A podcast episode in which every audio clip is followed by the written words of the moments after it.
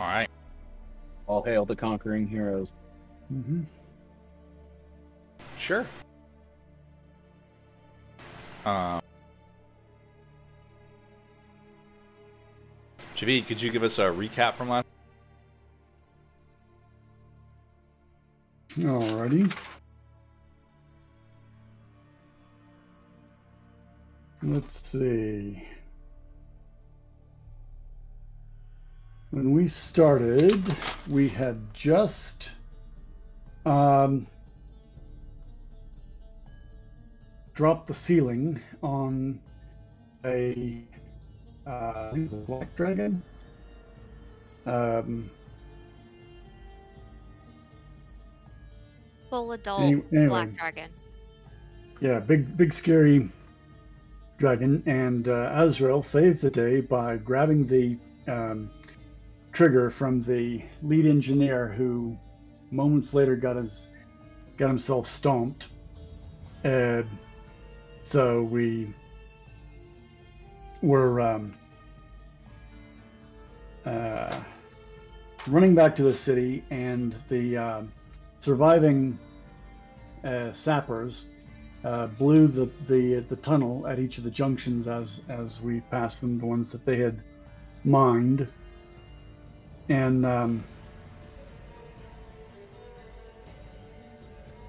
let's see, avoided one war party that had uh, draconic beasts of burdens and were hauling carts of of uh, siege material.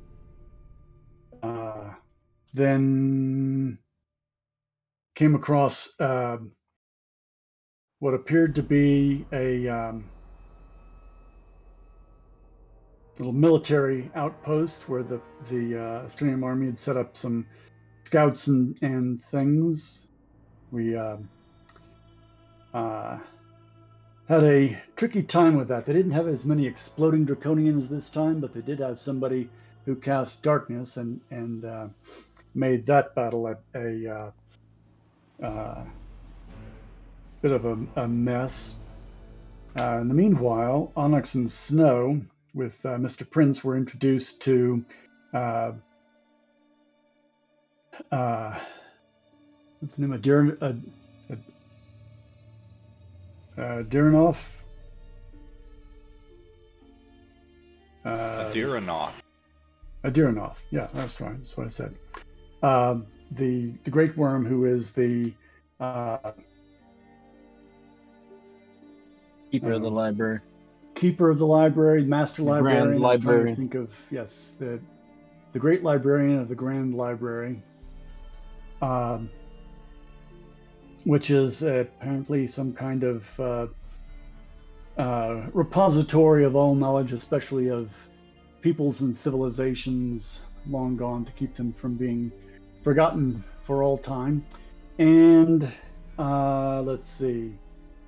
So, uh, Dirnoth uh, asked Onyx and Snow to look out for Mr. Prince, uh, help him on his uh, mission to uh, to do something. They were looking for the uh, uh, could be the City of Fire, could be City of Druids. Both were mentioned, and um, Well, So I'm we- sorry. What was your question about City of Fire, City of Druid? Uh, the the there was mention of both a city of fire and uh, that um, Mr. Prince was trying to go to. Oh yes, here here was.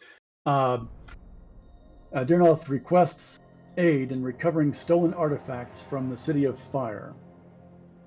Yes. He wants to go to the druid um, city. And and then uh, Mr. Prince mentioned the city of druids that he wanted to go to on the surface. Yep.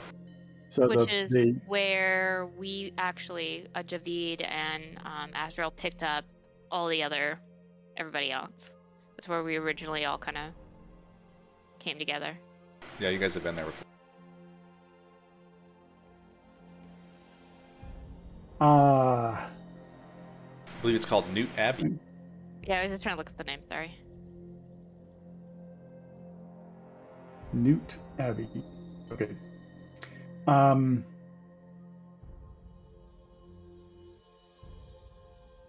let's see.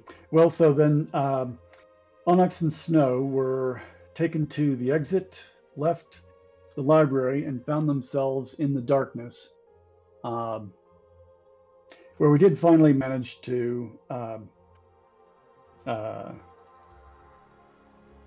destroy the the uh, uh, the military this uh, squad at this uh, little outpost. Um,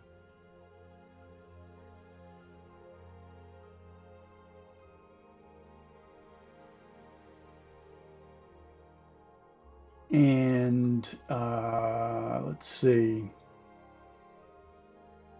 So a little bit of um, discussion about what they learned, and then we started heading back to the city with the I think it's three surviving uh, dwarves.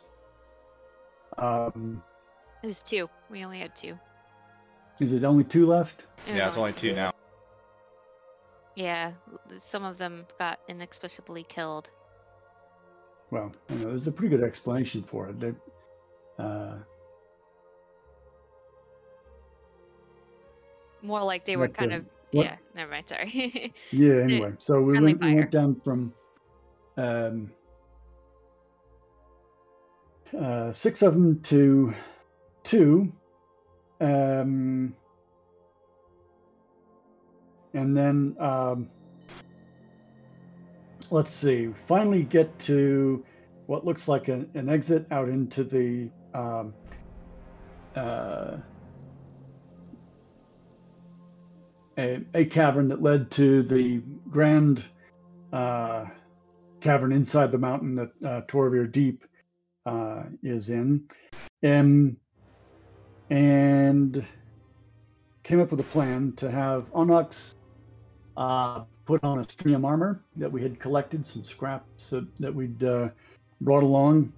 Azrael and Javid would disguise themselves as draconian soldiers, and um, the rest would would uh, go back in the satchel, where fortunately Mr. Prince was um, a uh, willing host, received them in his little um, sitting room. I don't think he offered them any um, martinis, but uh, was otherwise congenial. Uh,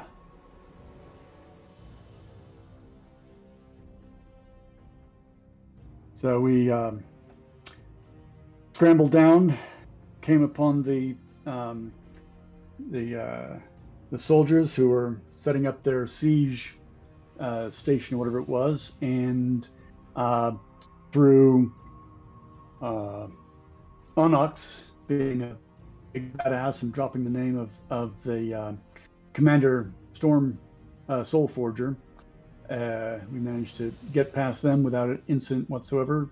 Cross the um, rubbled plain toward the city, uh, and uh, greeted the um, the guards at the city gate or whatever it was, and managed not to get ourselves killed. And that that's where we stand. Uh, Onyx is wearing Astrinium armor. We are disguised as uh, uh, soldiers, a scout, and I don't know, Azrael, whatever you were disguised as. Same thing as you. The Yeah. little draconian things. little draconian things, and the rest are uh, being entertained in the um, sitting room. So we got into the Dwarven City though. Like we had come up there, and uh, Did we actually get in? I know, I know that, Yeah, that we you did. had. Uh, so Azrael had um, said the Rock and Stone like were in disguise in Dwarven. I, I, Uh, I, I didn't recall that we got past They opened thought the we were- doors, so I, I took that to mean that we were walking in. Yeah, they, they allowed you in. Um, you guys might want to be in the foundry. Oh yes. I am. Found it. Am I not showing in Foundry? No, you are. I see you. I don't see anybody else though.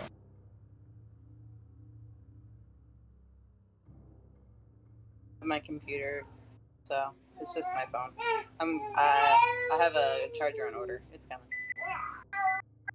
How did he take your charger exactly? Did this get accidentally packed, or did he think it was his?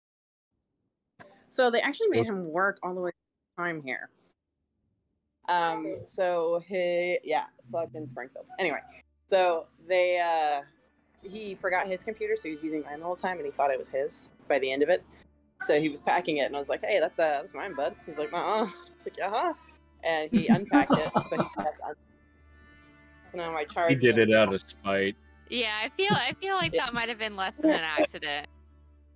No. It was like midnight and he was flying out the next day. He just forgot.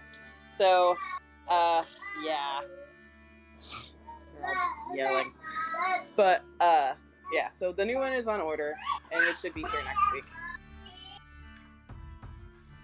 Perfect. Should I be looking at a black screen for Foundry? Is it black?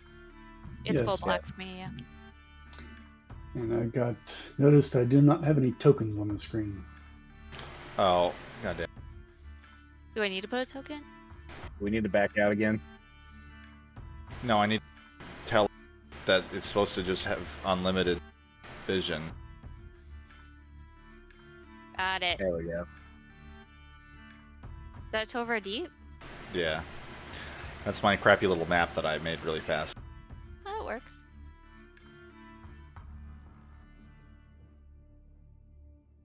All right. So,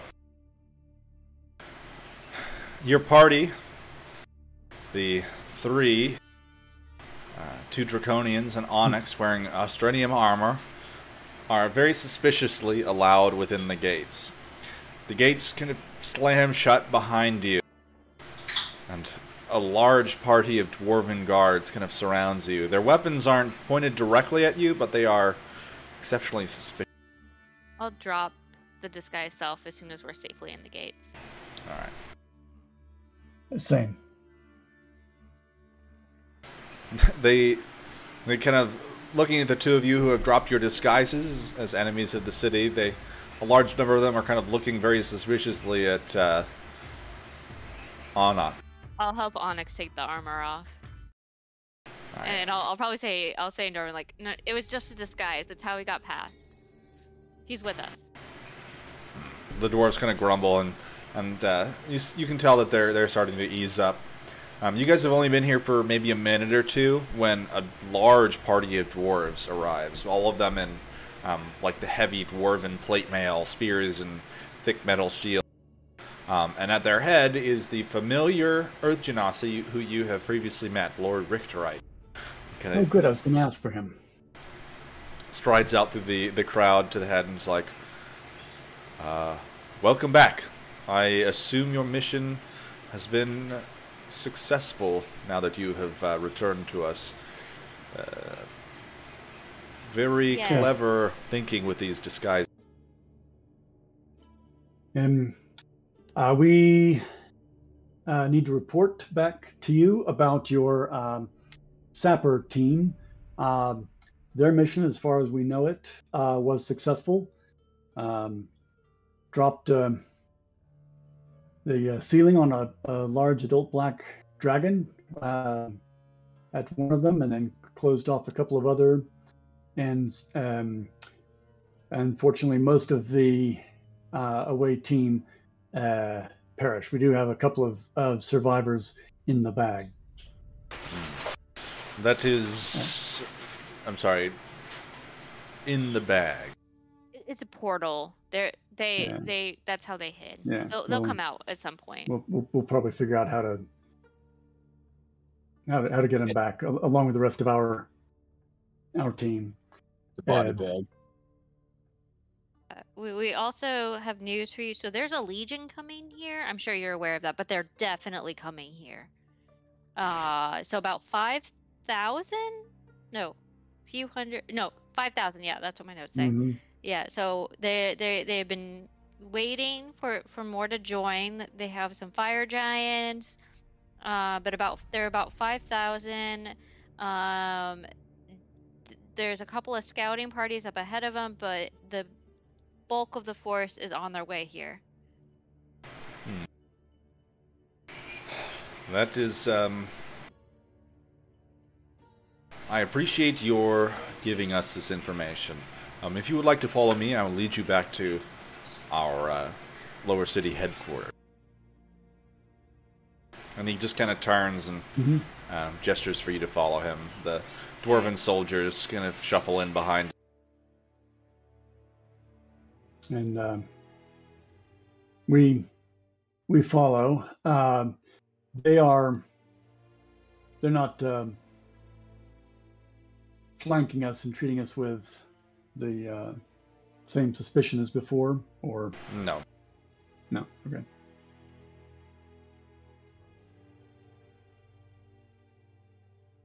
they're uh, they're just letting you guys follow them. hmm Right, so yeah, we we follow them back to the uh, military uh, outpost station. whatever it They lead you guys up a couple of levels through the tight little dwarven staircases, um, through the narrow uh, streets and, and stone passageway. Uh, before you guys arrive at uh, what appears to be kind of like a large house of sorts, but it's been barricaded in. Like the, all the windows are sealed, the doors have guards flanking either side, and he just kind of strides right up the front. The dwarves who were following you guys uh, dis- you know, turn off to the right and kind of head off towards what you can tell is sort of a barracks building next door. Um, Lord Richterite enters with just his little personal guard following him. Uh, as the three of you stride inside, you can see that it is um, it is a, comfortable little dwarven home uh, that was probably owned by a rather wealthy citizen, but it, it is now kind of dirty and cluttered. Um, there's a whole bunch of soldiers here in armor. You can see they've like taken off breastplates and stuff and, and draped them over furniture. Um, they're relaxing, looking at battle plans and uh, logistics information here and there. Uh, as you enter,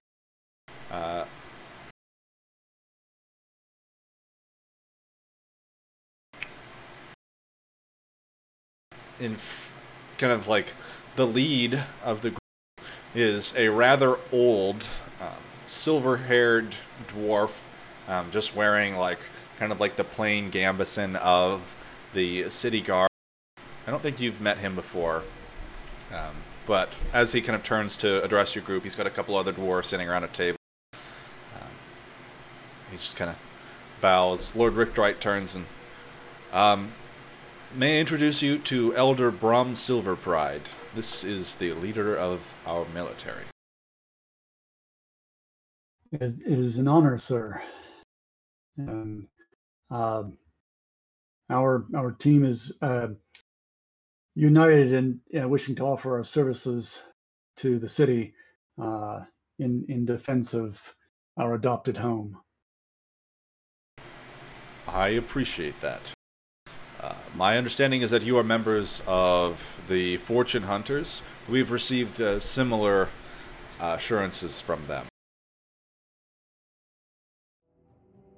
Yes, yes, we're um, uh, we're pledged members of of uh, Fortune Hunters, and and um, uh, we'll take um commissions and and um, uh, projects from them. Um so if if uh, if there's something that uh, we can go through. Um, through them to um, to be of service, then that certainly makes sense. Uh, otherwise, uh, we ha- have uh, various uh, skills and abilities that that we can offer as um, uh, offer up in in terms of of uh, assisting in the defense of the city. Um I myself am a, a former member of, of the Marquesian uh, militia and uh, have some skills in uh, in that line. I appreciate that. That is uh, an interesting piece of information that you have there. I have never met makes- someone. Go ahead. As Onyx speaks giant too, so that's very very helpful. Right. Yes, that was that was how we were able to uh, get past the last of the um, uh, the enemy through his uh, commanding um, appearance and and uh, was he was able to get past them without uh, their uh, uh, stopping us or, or uh, re, uh, detaining us in any way. Interesting. Well, I would be curious if he could translate some of these documents. And he kind of pulls out some stuff that they've um, got in a satchel, uh, and they kind of pull Onyx aside and scurry him into a side room. We should try to get the uh, the rest of our party out um, and uh, bring them back. I don't know what they are up to on the other side, and but uh, we're likely are able to uh, uh, to do more, and we may need. Uh, uh, rest. It, has been a, a uh, perilous journey back to the city uh, for all of us. Um, my spell resources are, are quite spent. I'm, I'm sure the same is true of, of uh, the rest of the party. And, and which reminds me, uh, I wanted to ask if if uh, your uh, intel division could use uh, some assistance in uh, scrying on the enemy. Uh, I have some modest skills in that regard, and and um, with uh, some assistance, uh, could uh, scry on on one of their leaders, a notorious Leonin who goes by the name of Commander Arya Soulforger. I would uh, greatly appreciate that. As um, anytime you can help us out with uh, scrying on them, we would much, much appreciate. Uh, but uh, first, let's get our uh, comrades back in uh, onto this plane. Um, unless they're having a, a, good time partying and whatnot on over there, and uh, they don't want to come back. Um, Azrael, you've got the uh, the satchel. Yes, uh, she's been holding it pretty much kind of the entire time in case they happen to jump out. So I'm, I'm going to poke my head in and, and see if uh, if I can communicate with with uh, the others on the other side. I think this is the first time I have uh, stuck my head in, so I don't, I don't know what to expect. Um, looking inside, you would see a uh, cozy um, circular room. On one side is a, a large, ornate door. On the other is just an open archway uh, behind which you can see stacks of books. Around the room, on the walls, is a large set of bookcases, underneath which is these like comfortable um, ottomans. Uh, in the room, you would probably be able to see uh, the other members of your party.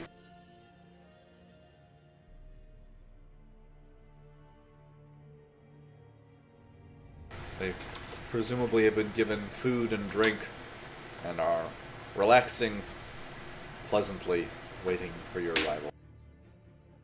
So, do we just see a head appear? Yeah, pretty much. Just a head pops up. I mean, technically, it's like through a doorway, right? No, the doorway is the exit, but the entrance is just kind of in the air. Oh, that's right. We're all sitting on the edge in here thinking we're all gonna die, and you just pop in like that? Come on, man.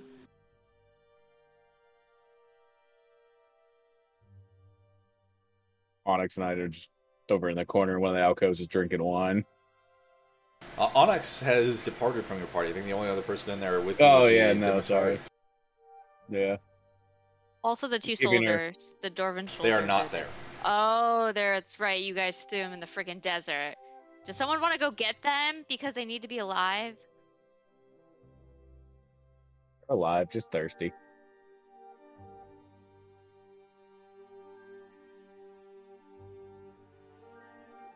Uh, I'll say about this point, uh, Mr. Prince arrives with in uh, three individuals in tow. It is the two dwarves and a fire genasi named Bonfire that everyone forgot about. No, I actually did remember him. Um, however, I assumed he died in one of the many like things that killed the dwarves because No, Last I uh, remember- Briar specifically grabbed him and flew out of yeah, the. from the dragon. Yes. I did remember. I just assumed you killed him. No, no, he's still around. I just forgot about it. Okay. That's why you didn't kill him. He- Yeah. he didn't die because I forgot about him. So lucky him, he gets to survive. yeah, Bri- Briar protected him the whole time. For one more with session. Uh, Yeah, Briar would totally protect the uh, prisoner of war, right? Oh yeah, yeah. She's. 100. Oh yeah. Oh, yeah. I'm sorry. Go ahead. So used to talking for you. um, Forgetting And- who's who's on. As you guys see them kind of bring the three of them out, um, the two dwarves and the fire genasi, they're all blindfolded, um, similar to how you guys had um, traversed the uh, library. The two dwarves are heavily sunburned. You can see their faces, like above their beards, are pink and, and burned.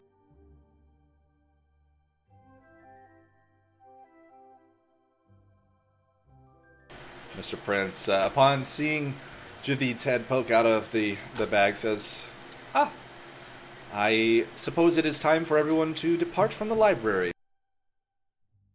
Right. Yes, we're we're in a safe place, and uh, we can uh, have you come out. I- I will stay in here. Uh, best to keep a low profile, so good luck to all of you out there. If you see Mr. Prince, tell him he should help the dwarves so that way he doesn't get captured. My head's in the other side. I can't hear you. I, all you can see is my butt. Can I poke my head in? It's like next to Javid. Sure. it's kind of a large bag. It's big enough for two Uh, heads. If anybody wants to help the dwarves, aka Mr. Prince, hi, I see you. Help the dwarves because they're going to stop the people who were after you. And then I, I take my head back out.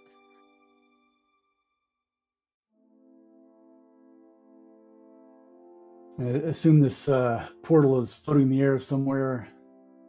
Uh, I can reach through and and uh, give a hand up to.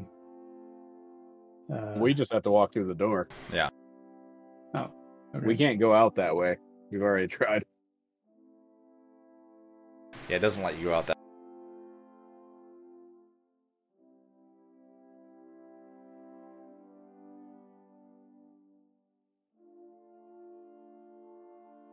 Mr. Prince Uh, just kind of uh, my uh, my my uh, network connection dropped there for a second. Uh, you were saying that uh, I stick my head in, I see a room. Yep. And your party is lounging on chairs in the room. Okay. I'm just gonna quickly finish my drink and then head on up. All right. Briar like flies out of the bag right next to Javid, and um, you find yourself in a, in a kind of uh, cozy little uh, dwarven uh, townhouse. Essentially, it's a, it's an upscale home that has been repurposed for the military. A couple of the dwarves around you are like looking at you like quizzically.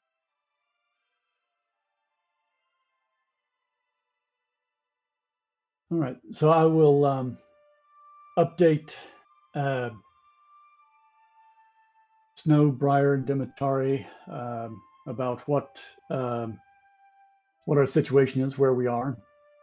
and since they went in, we were in the still in the caves. They pop out, and we're in this cozy townhome. Uh, get them up to date with our um, situation. And um, you said uh, Lord Richterite had uh, left the room, and, and we're with. Uh, No, he's still standing there, oh, he's still there. and so is uh, Elder uh, Brahm. Uh, Silver Pride.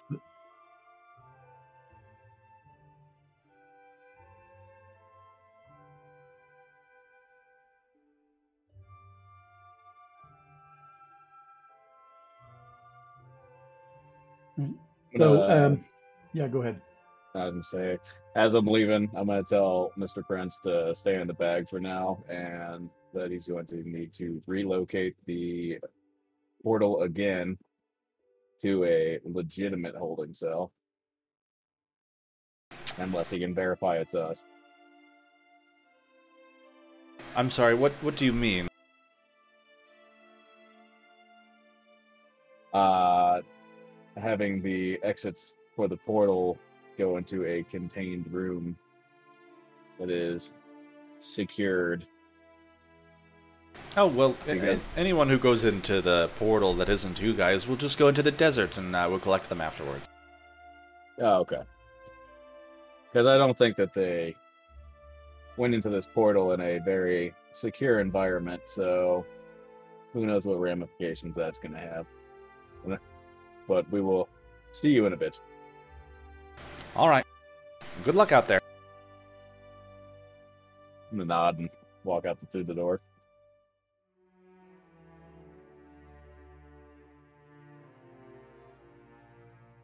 All right. You find yourself within the dwarven house. Uh, I would Demetari would probably follow suit just right after that, along with the two dwarves and the um, manacled fire genasi soldier. Although I do want to note, Demetari would have had a very long conversation about why she should be able to read the books. Mr. Prince would have uh, he would have let her have some of the books, but nothing from the uh, higher security portion of the library. The lower she- security stuff is like, you know, like random memoirs from people, like bardic songs, that kind of thing. And she also would have had an interrogation of Mr. or Mr. not Mr. Prince, but the boss about um, you know, whether or not they tried to brainwash. Well, maybe they probably weren't as she probably wasn't as um confrontational, but she'd want to know more details about the deal that was made, what exactly we're getting out of it, that kind of stuff. Um, you guys would not have been able to speak to Adirnoth, um, but Mr. Prince could have elaborated on it. Okay. Uh, they are essentially more than uh, more than welcome to work for Mr. Prince and Adirnoth for as long as they wish, uh, and that in exchange for completing tasks for Nirnoth and Mr. Prince, they get access to magic items and um, other books and, and whatnot. Mr. Prince still refuses to fight for the dwarfs. Uh, in a direct fashion, he would probably not, but he might be able to help by giving you guys something that could assist the battle. Ooh, that sounds good. What's he have? I don't know. He's going to look around in his stuff. You got to check back with him later. Okay, so we need to come back and get magic items. Uh, you should, yeah, you'll probably have to ask. Ca ca- should I should I make a list and then give it to him? Sure, you can ask for stuff. If he has it, he'll give it to you. Let, let me check my list.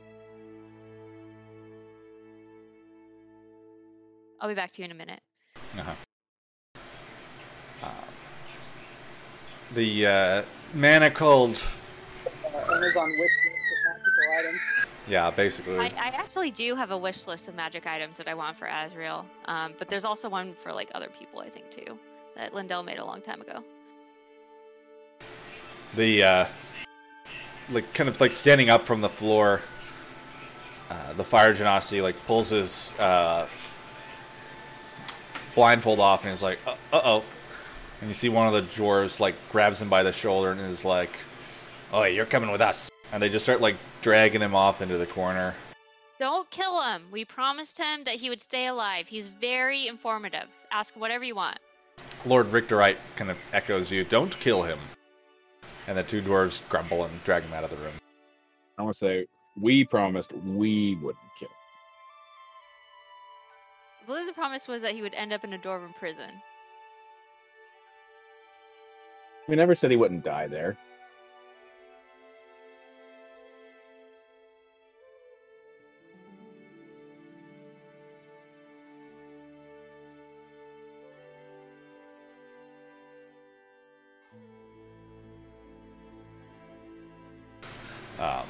Elder Silver Pride just kind of, uh, if that is all, then you are more than welcome to go uh, take a rest.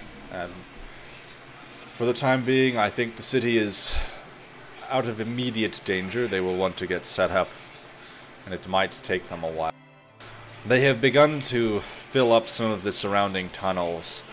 There is only limited directions for us to evacuate some of our citizens, which we have been able to do. We have sent um, some small, small groups of our most delicate citizens and some who are uh, least likely to get in the way, or I should say, most likely to get in the way of the battle, that have been allowed out of the city. The um, Delvers have sent a few parties out away from where we believe the enemy is.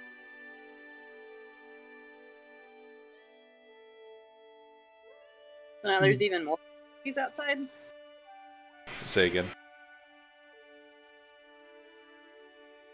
So now there's even more refugees outside. Well, yes, we've taken some measures to send them out of the city and clear of the direct um, fight. We had assumed when we took them in that the city would at least be um, safe behind our mountain and our gates. This is uh, not the case. It is an unfortunate uh, turn of events that we did not foresee. Is, is it known how they were able to infiltrate uh, the mountain in, in such large numbers? It is not. We have yet to discover exactly how they got into the tunnels surrounding the city. I think um, everyone was assuming that they would try to come into the top gate. Uh, this to this. Uh, I'm sure. I'm sure I don't have to tell you, it was un- unexpected uh, that um, that they would come in from uh, below in the mountains and Indeed.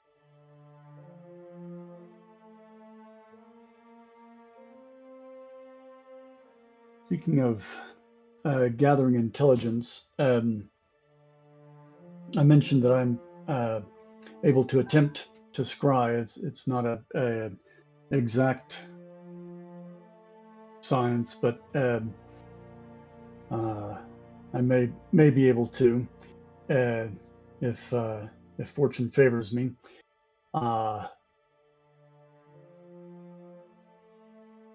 it would be helpful if, if uh, in my attempt, I have with me someone who is able to uh, remove conditions uh, as it's possible that I, I can wind up poisoned from uh, from the attempt. We may be able to provide, provide such a service. Um, you should note that being poisoned, it doesn't last very long. You know, you're, you know, it wouldn't. I think it was an hour. Yeah, I forgot to bring up the. Um, document. Need to do that.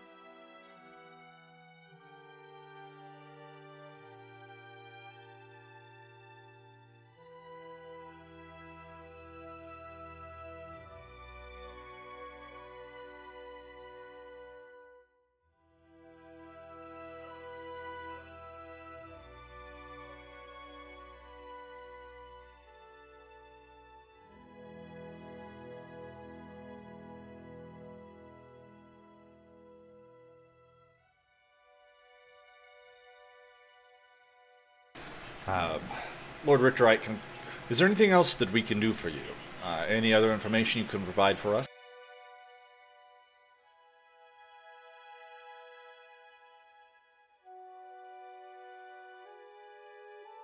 I.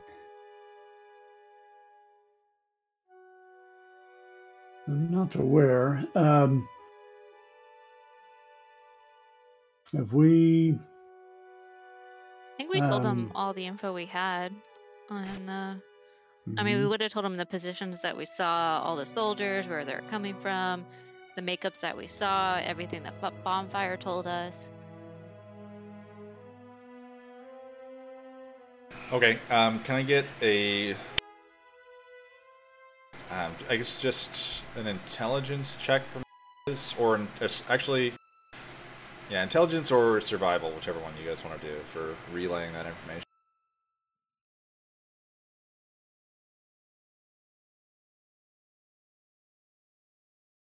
You said intelligence or what? Survival. Survival. Azrael is not the best at, like, recalling and describing information, apparently.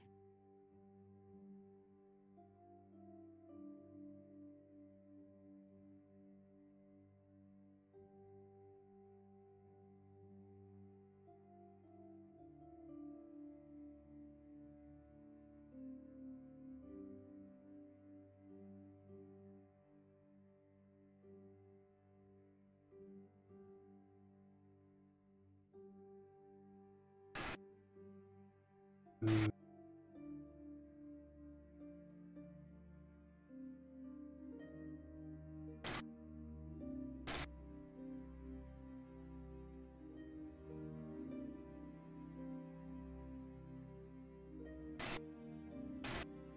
don't know why D and D Beyond is not taking my rolls.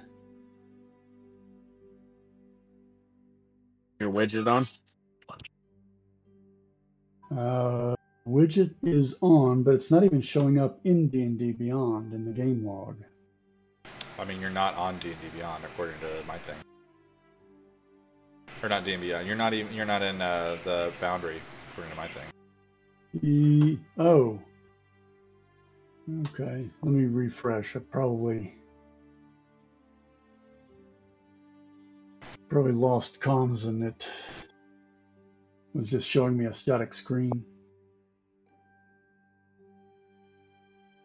Hey, can somebody roll for me? I don't uh, think that I can.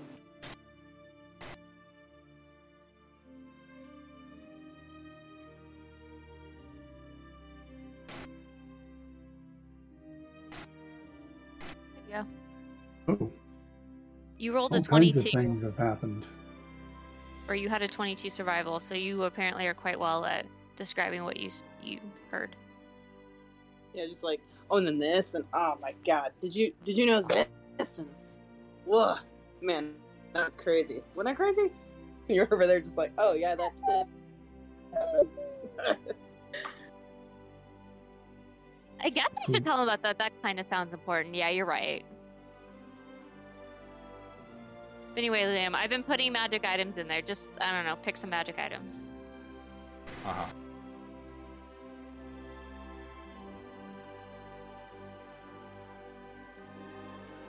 Ariel's gonna pull out her list and I'll be like, all right, I'll go shopping. I'm gonna go jump in the bag. Well, Yeah. I think this is Demetari because Demetari's actually smart. So we're, we're you know. This You is saying I'm Crystal not? giving the, the list. Well, I mean, I'm just saying Demetari was the one that was having the conversation, and you didn't have that conversation with him back when you originally negotiated the deal. Okay. So I imagine this was I'm back also when Demetari was having that conversation. Oh, you didn't have the list yet.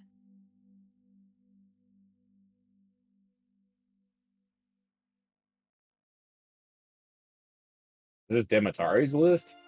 Well, so it's for us in general. I've just been picking up stuff that I'm like, hey, this would be good for the party. But I assume it was Demetari who was the one who was actually having this negotiation.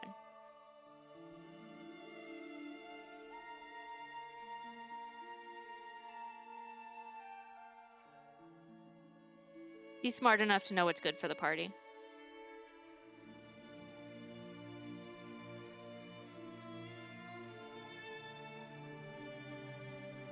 Oh, regardless, I'm going back in bed.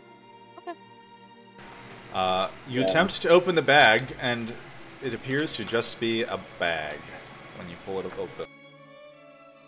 I believe our deal was part of uh was access to the library. Not the whole library.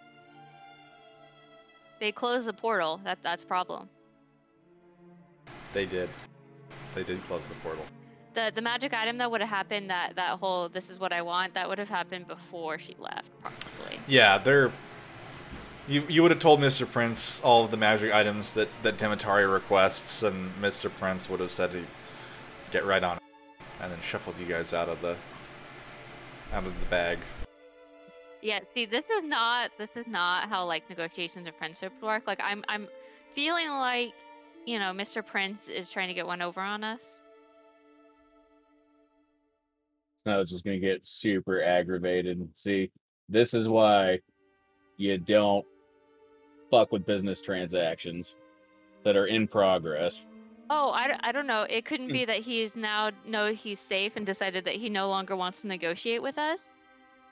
Um, as you guys are, are kind of realizing that you can no longer get back into the bag, you note that the two dwarves um, are like getting kind of like carried out of the um, building. They've got like medics attending to them essentially. One of the dwarves in Dwarvish, he's like, I'm telling you, there's a big ass library in there. I'm not crazy. And the other one's like, okay, Grandpa, let's get you to bed. Can, can I hear what's that being said right now? Oh, yeah, he's shouting it on his way So out. we uh, we all to, like, hear this. I'm just gonna like, Do you speak glare. Dormarin? yeah. I, I'm gonna say no. There really is a library. I'm just gonna glare at her. and you're, you're saying this, this in uh, Dwarven, Yeah, this is in Dwarven. Dwarvish. I'm trying to think who actually speaks Dorvan. I do. Snow does. Does anyone else? You, Uh, Dwarvish is only Azrael and Snow. Okay. Um, as you you 'cause shout that there is a library, Lord Richterite gives you a very funny look. I'm gonna say, what the hell are you talking about? I'm gonna say this is this is just a bag. The spell was only temporary. It was a portal to a library. Now the portal is closed, but the library exists. If there's uh, nothing else, then you are free to go. Uh, but we may require your assistances as we get closer to whatever occurs.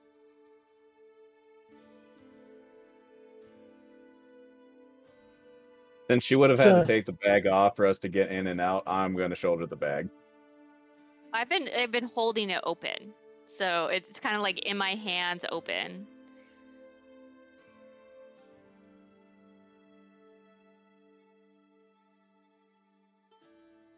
A So- strength contest.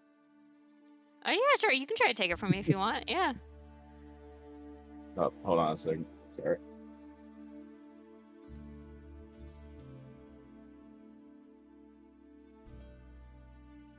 Fuck, I don't want to deal with in laws.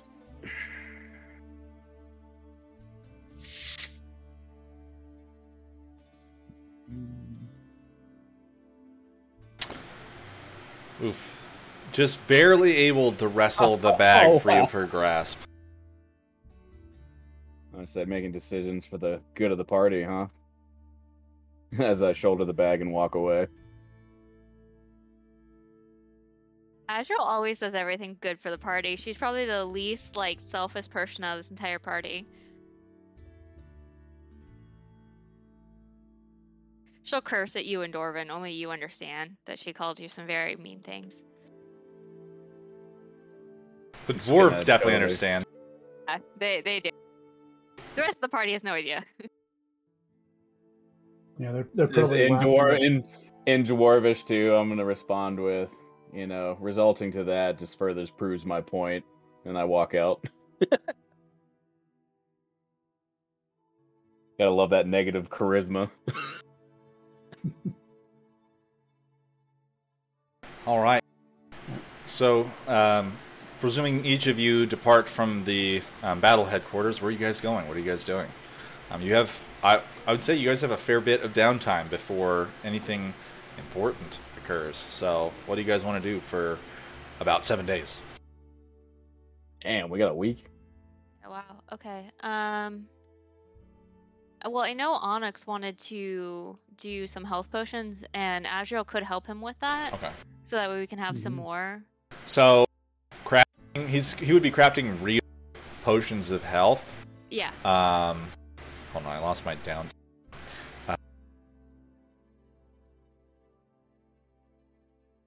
He doesn't need to make a roll. It's literally just um, Onyx spends his week making potions. Um, so he could choose. He can either make one greater healing potion or seven potions of healing. Probably seven potions of healing, right? Because that way we can use them as get people up off the ground. Uh, that would cost him 175 gold pieces. So We the party fund. We can take that out of the party fund. sure, mark it down. So how much was it? 175 you said? 175. Yep. All right, I'll take it out because it's basically for the good of the party. You would note if you, um, you guys would be charged uh, crafting costs that are uh, at cost. You know, it, it appears the alchemists of the city are not upcharging anyone right now to make potions.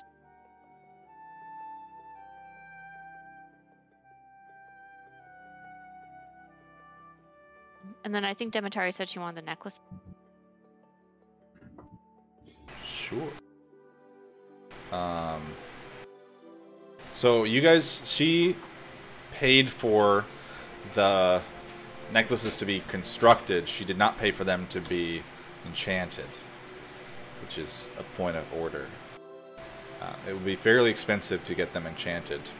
Um, who is going to visit the procurer's order? Well, how much would it cost to get them enchanted? They never gave you a price, but um, probably a lot. Because we only have 250 now. And the party funds, it's probably not enough to cover enchanting. I'd go with her. What are they gonna quote us?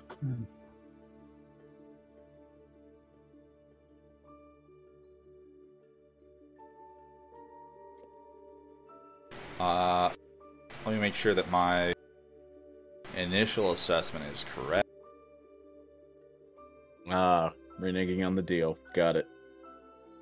Negotiations again. Uh, they're going to quote you about 300 gold per necklace. Yeah. All right. So, 1800 gold for all six.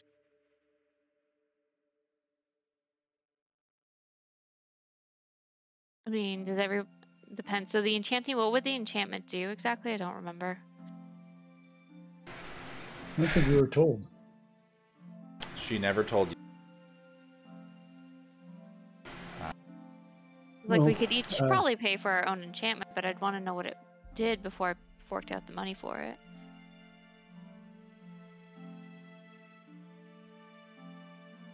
Actually, a mind control thing. As soon as we put them on, we're her slaves.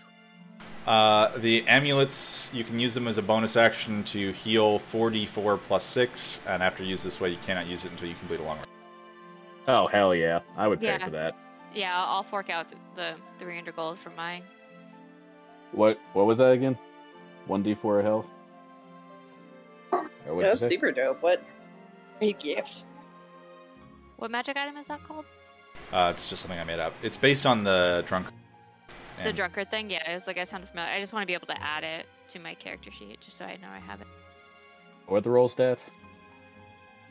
It heals 4d4 plus 6 as a bonus action. After you use it, you cannot use it until you complete a long rest. That's 300 gold for each person to have their necklace that way. Yep. All right, And I that's will. Oh, go ahead. Target. Sorry, is that uh, targeting self or targeting anybody? And what's the That's range? only yourself. Okay, got it. So I'm gonna I'm gonna fork out the 300.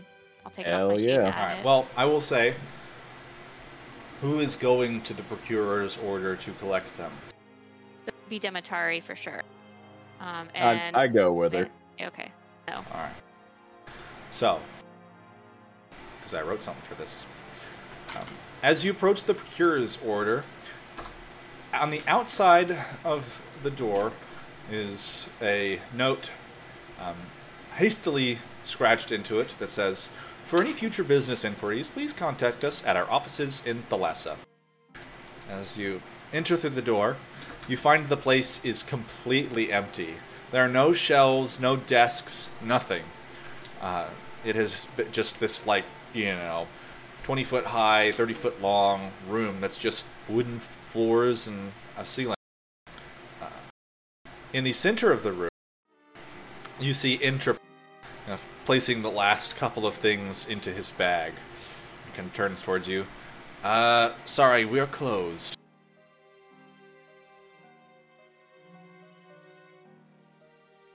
Oh, we have an open purchase with you guys.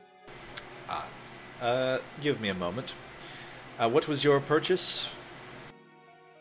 One, two, three, four, five, six necklaces.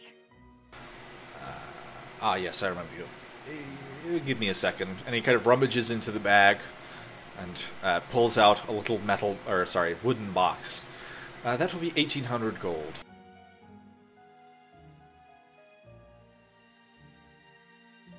We know about this cost up front? Are we saying that everyone chipped in?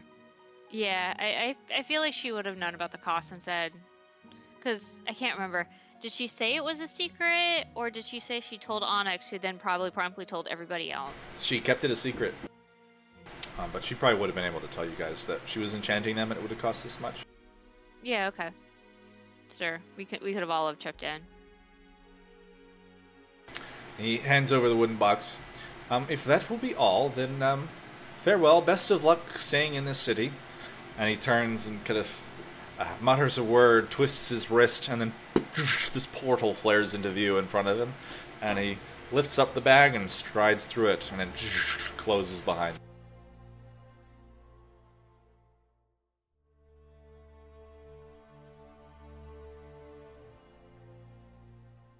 Sweet, now we got necklaces.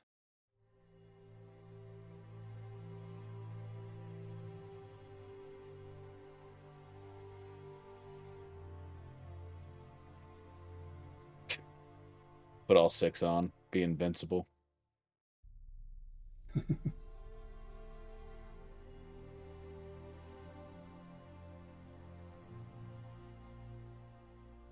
I don't think you could do that, but I don't know if there's anything in the rules that says specifically why.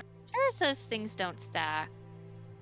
Put them all on. Look like Flavor Flav. Oh yeah, no, it doesn't stack, but you know, every bonus action, you have six bonus actions of healing before you need to recharge them all. I don't think it would work like that. Why not? 4d4 do you plus want- six every bonus action. Do you want me to say they require attunement? Because I'll do it. Please don't. I, I I I only have two attunement slots right now. Yeah, I already I have thought. one. Alright. Um, as you guys are traveling through the city, it is. Uh, it, it has a very distinct kind of dour mood. people aren't as the, the streets are a little bit quiet. Things are a lot more um, uh, almost like cramped is what it feels like. The city's kind of like compressed in on itself. Um, can I get a perception check from one of you guys? Anyone? Uh, just whoever's you know walking through the city looking at stuff.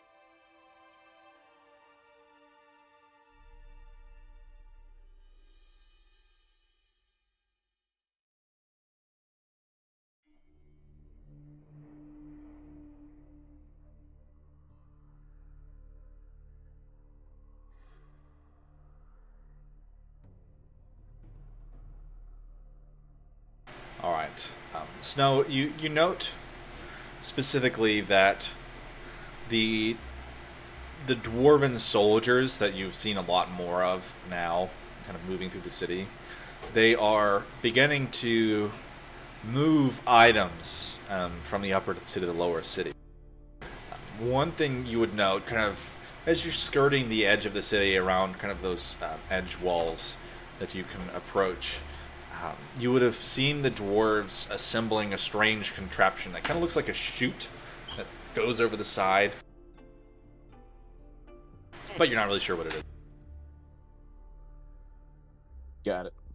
Like a catapult? No, it's like a it's like a slide, but it you know a goes over the side. pole chute where you could dump something down and Kind of like that, yeah. Oh, okay. Stacking bodies at the bottom of the ravine.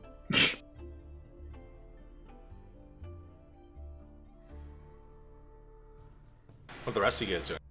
So I had um tried to get a journal uh, translated from Infernal, and last time I checked, they were still translating it. Can I go check on that and see if they finished?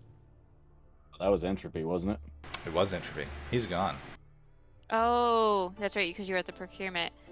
Well, we would have known that because I was there when she started having the journal he translated. He was there when I tried to get the journal translated. So he might, Ken Snow might have asked, like, "Hey, by the way, did you finish?" Because I already paid for the translation, right?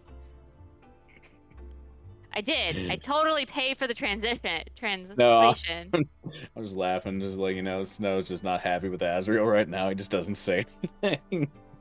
well, Demetari was nah, also that there, that would be so mean. Demetari might have mentioned it. I think between the two of us, we definitely would have remembered.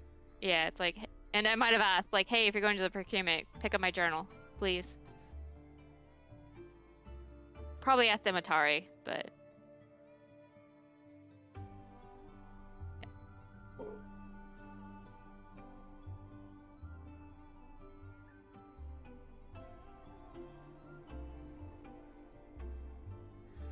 Hold on, I gotta find my notes.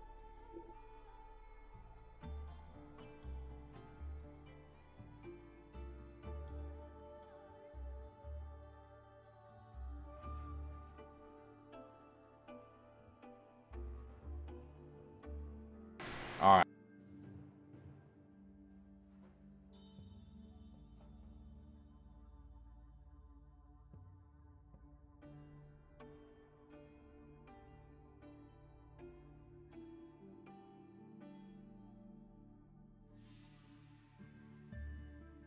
I'll be back in just a second.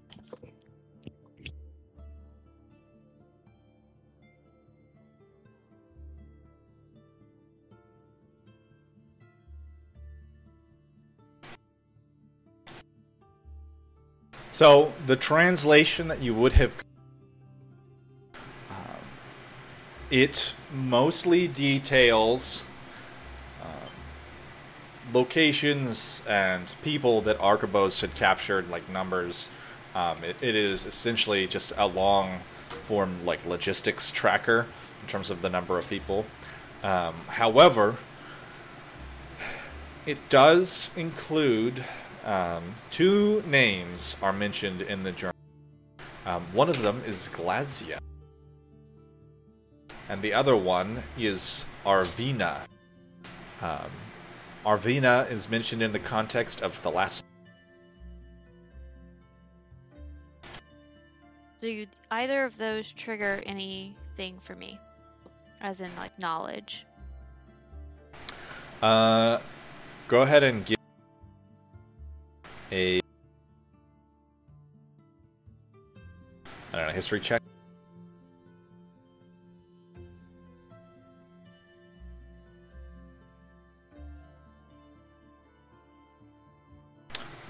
All right. Well, you would know uh, that Glasya is one of the archfiends.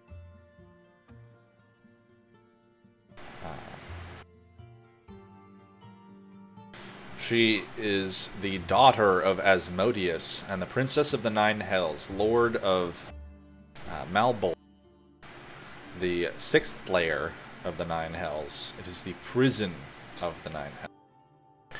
Um, Arvina of Thalassa, you would recognize as um, probably kind of just like randomly off the top of your head, you recognize it as the name of one of the uh, uh, royal families from Thalassa.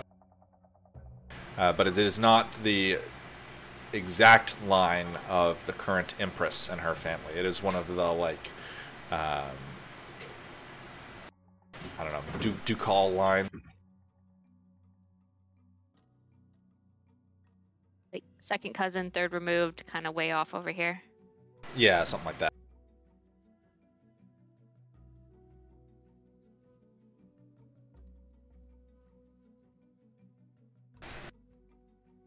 Alright, that's useful. I'll put that in my bag. When Demetari gave it to me at some point, I'm sure.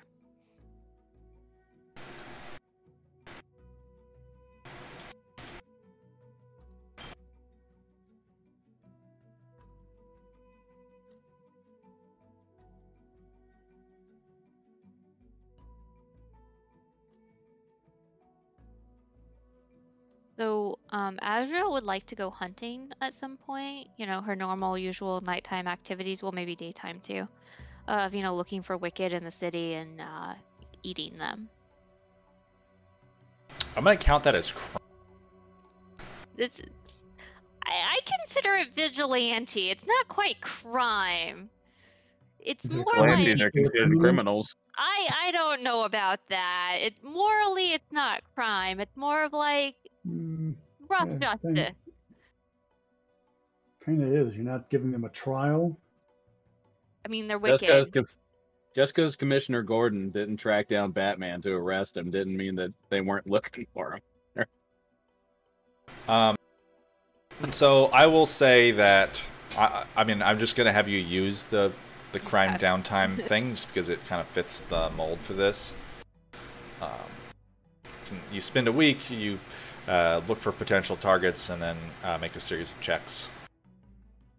Uh, what kind of criminals are you looking for? Are you just like pickpockets, cut purses? Murderers. murderers. Um, yeah, like the bad of the bad. People who commit like violent crime, like Okay. murder, rapist, you know, treason, you know, capital crimes. Oh, okay. The ones who are using this uh, situation to murder, pillage. Yeah, exactly. Like small pit pockets, eh.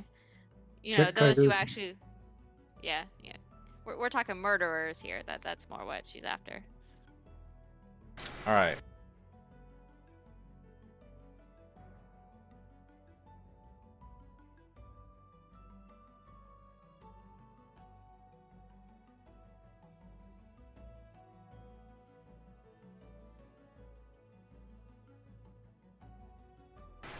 Uh, can I get from you, as you're kind of searching the city, um, can I get a,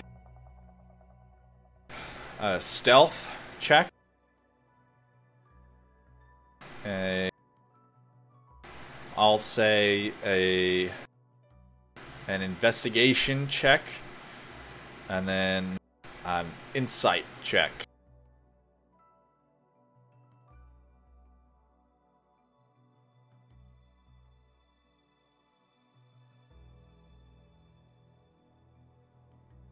Okay. Well, the DC was 20, so you got it.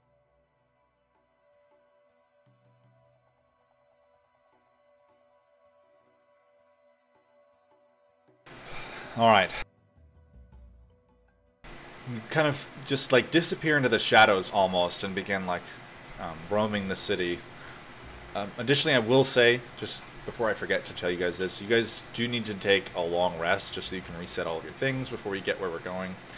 Um, but over the course of the week, um, every evening and, and uh, you can pick your way around the city looking for people who are um, up to no good, kind of reading the crowd and, and identifying targets.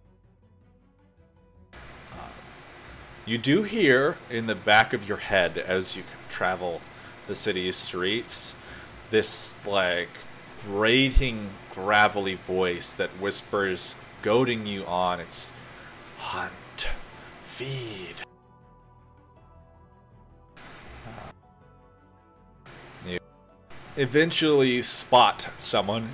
It is a human dressed in a very simple garb of um, kind of resembling some of the um, city's uh, numerous refugees. However, you note him um, kind of watching and sketching the dwarven soldiers that are um, setting up the city's defenses. Then you track him as he heads up to a higher level and kind of approaches a stashed satchel. Inside of it is a bow and arrow. And you watch as he affixes his sketchbook around the haft of the arrow draws it back, ready to shoot it into the darkness uh, beyond the city's edge, and you leap out on him, saying, "I am vengeance," and you just like tackle him to the ground, and just you know the guy lets out a shriek, and you drain the life force right out of him. The wicked must perish. That's actually what she says. Yeah, sure. It's in my character sheet. Okay. That's a good. That's a good one too. Probably both, actually. I am vengeance. The the the wicked Mush Parish. Um, on his person, you would be able to find uh, 22 gold pieces, uh, some charcoal, food, a few other things, as well as um, one gold piece that you note is of uh, minted in Austranium.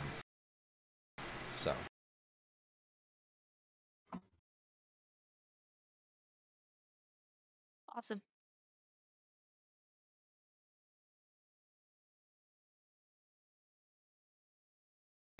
Uh,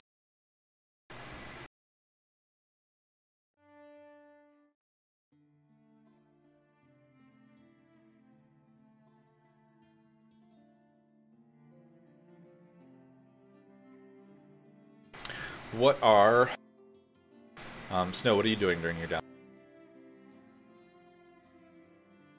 So I'm gonna be kind of staying close, somewhat to the wherever we're staying, honing my weapons, getting it ready, checking the bag periodically to see if the portal is reopened. All right. Um, probably the next morning, open and find that the portal has reopened, allowing you inside. All right, I'm gonna tell Onyx to basically stand guard and keep the bag safe and in his possession, and then I'm gonna go in and find Mr. Prince. Um, as you kind of open it, you feel yourself passing through the doorway into Mr. Prince's lounging area. He is sitting there reading a book, sipping some wine. Ah, um, uh, welcome back. Uh, I uh, apologize for having to close off the library yesterday. However, I was a bit busy with some other things. Um, I have Ah. I have two things available for you, um, as are requested. Um, these are loans, so I will require them to be returned uh, upon uh, completion of whatever it is you're using them for. Uh, but I have a wand of magic missiles available for you, and an arcane grimoire. This is rather uncommon, so try not to let any damage befall it. Of course, and sorry for the intrusion. I didn't mean just to drop in on you. That's all right. Ah, Uh, you and your friends But- are more than welcome to, uh, as long as you know other events aren't precluding it, to come and go as you please from the uh, lower levels of the library. Wonderful. I actually have a request myself. I would like to see any books that you have on Astrenium battle strategies and siege strategies. If this is something that's available. Um, I could allow you to search the library if you would like.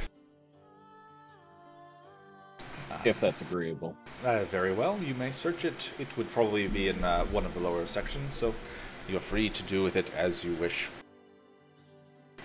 Um, can I get an investigation check from you? This would be at. Uh, just be a straight roll.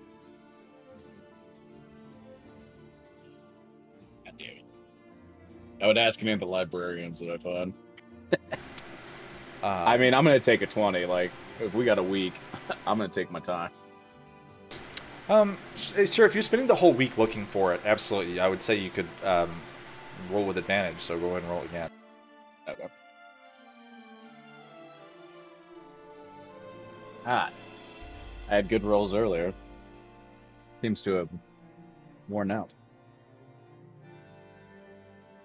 We're out the dice. Apparently. Yeah, you used all your your good rolls earlier. Um, unfortunately, what you would discover in the library is that at the very least, the any books that are relevant to Austrenium are um, not relevant to this sort of thing, and certainly very out of date. You know, centuries and centuries ago. Um, um, you're not able to find anything specific about their actual battle tech. Uh, only that, for one author who was written about a couple hundred years ago, it was just a small, unassuming um, city of uh, miners and craftsmen that uh, kept to themselves, essentially. Um, they were ruled by fire giants, and they you know, didn't didn't have any overly negative relationships with any of the other cities around them. I'd like to also amend what I'm looking for, um, because it was this small, unassuming country, and now it's this powerhouse that's seeking like global expansion. As to the period of which that kind of occurred, Um, well, I mean, you would know outside of the library that that occurred really recently. Like, I think it was within the last 20 years that that change very occurred yeah. very distinctly. so they don't really collect current information. Um, the, at least regarding this city, this library is not up to date, Got it. as far as you can tell. Well, upon not being able to find that stuff, I'm going to convince Onyx to go with me and start looking for other sources of information. Not that I expect to find too many here. Onyx is pretty busy uh, crafting oh, he's making his potions. Never mind. So, yeah. Uh, is there anything else you wanted to look for in the library? Mm, I would say you probably gave up pretty quickly, you know, within a day or two of, of searching. So you've got a few more days to search. I think I'd start looking for like calamity stuff, broomstone cities. Okay. Go ahead and give me an investigation. Just seeing what kind of information is available. Oh, that I do okay on. You know, hey, that the library just doesn't have up to date information. Yeah.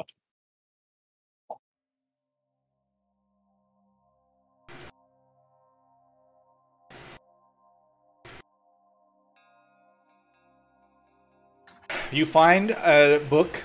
You're not sure how old it is, as it uses a dating structure that is pre calamity uh, and is uh, therefore of an unknown age.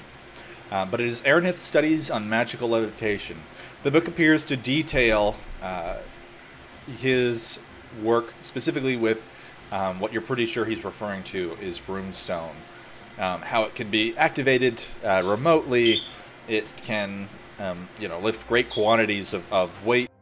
It can be controlled rather precisely, allowing for um, it to be affixed to essentially vessels and, and navigating them with a great degree of precision through the air. Um, it is, it is a rather interesting book on the novel uses of broomstone.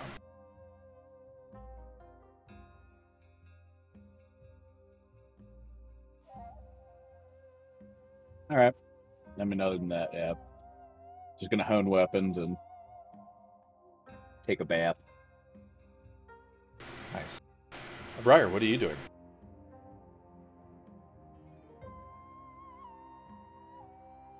I'm gonna look for a trainer for my dog. All right. Sure, go ahead and give me uh, an investigation. Did I lose internet connection? I can roll. I can roll for you, Emily. Thank you.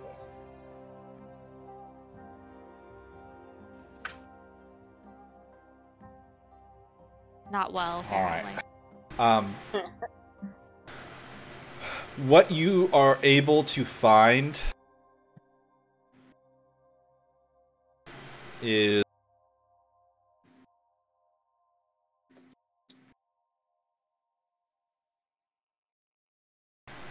you you do um, you do hear mention um, there is there is an individual who does train animals. However in kind of like this um, strange uh, the, the city kind of is preparing to be besieged um, a lot of people aren't willing to perform, you know, things outside of that was is absolutely necessary to get rid of it. A lot of people seem to be like boarding up their houses and locking their doors and, and definitely turning away strangers. Um, but the name that you do hear, uh, with reference to training animals, is uh, Lacey's Doghouse. Okay. I'm gonna go try to find it. I don't know what level is it on. Uh, when you arrive, it is unfortunately closed and boarded up. Uh, it is on the fourth level. That's fine. So then I will try to work with my dog with myself, I guess. But I don't. Do I have animal handling? Uh. You do actually. You have plus four to it. hey, all right, cool. So I'll just uh, attempt to work with my dog myself. I want to teach him basic things like you know, don't run away from me and hide in case of emergency and things like that. All right. Um, sure. Go ahead and give me an animal handling check, and I'll say you can do it with advantage to kind of spend the week training puppy. Okay. All right. Um, so you got a 15. You are able to spend a few days, you know, very basic tricks, you know, sit down, lay, uh, roll over, shake, speak, um, all the basic stuff. Stay, come, all the good commands that matter with a very young dog. Drop it. Drop it. Yeah, that's a very important one that puppy is taught very quickly. Not very good at. Uh, But you can you can tell after the end of, of you know your few days of um, training your dog that puppy seems to get the the commands. You know, he's definitely a, a intelligent animal and um, worthy of your your time and effort well spent. But all of the commands I've taught her are in um, Sylvan. Yes, yeah, absolutely, that makes sense. Yeah. So like try to teach the the party the relevant ones. But, yeah. Okay. Briar's taught you guys a few uh, language words in Sylvan, like sit and come, those kinds of things. What about attack? Did you teach him how to attack? Oh, Oh, one hundred percent. Um, Puppy knows how to play with someone upon the instruction of attack. And that one, it definitely appears to be a little bit more difficult and would require a great deal more uh, advanced training. Is attack But more like that- she or he runs up and like licks your face? Yeah, he like Yeah. play wrestles with you. You know, it's not like vicious biting. Mouths rather than bites. It's puppy. We're She's on it. she's still a you know very young dog. So Is instead it of a she or he? I don't remember what what we. Uh, said. boy. It's a boy. Sure.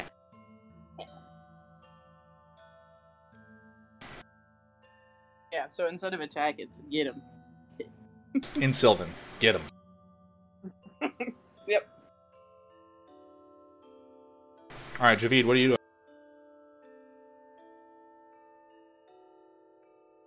Uh, one thing I'm gonna do is um,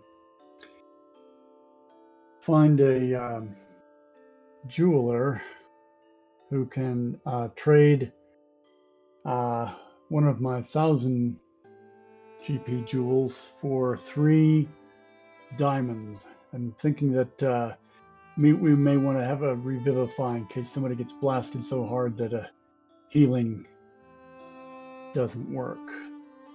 Can anyone in your party cast Revivify? Uh,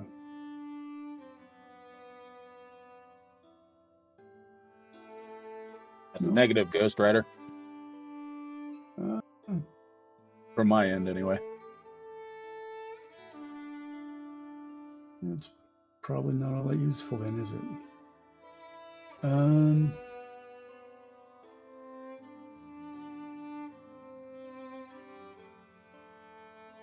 Yeah, I don't think we've got anybody. Part of the reason why you guys have to place great focus on magical items and potions of healing because Hmm. it is your party's healing utility is very low. I have like two spell slots. You have two, and that that's about it. I think. Oh, and Demetari has her Wither and Bloom. That that's all I think our healing consists of. So I I can make- do either a first or second level cure wounds. So that's I only have first level. That's all I got, something. and it's uh, only healing word. Yeah. Um, yeah, I, I, uh, I didn't um, think about this very thoroughly, and so uh, I need to uh,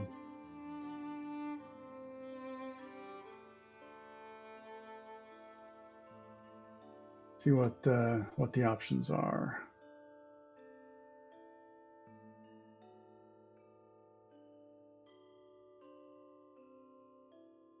You need the link to the thing? But it's more just like what would you do? Because you talked about scrying.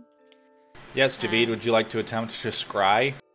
I Consume some Allure root? I do I do want to do that. Um, You know, you have so much Allure root, you could scry like seven times. And it doesn't all have to be on uh, good old Commander or Soulforger.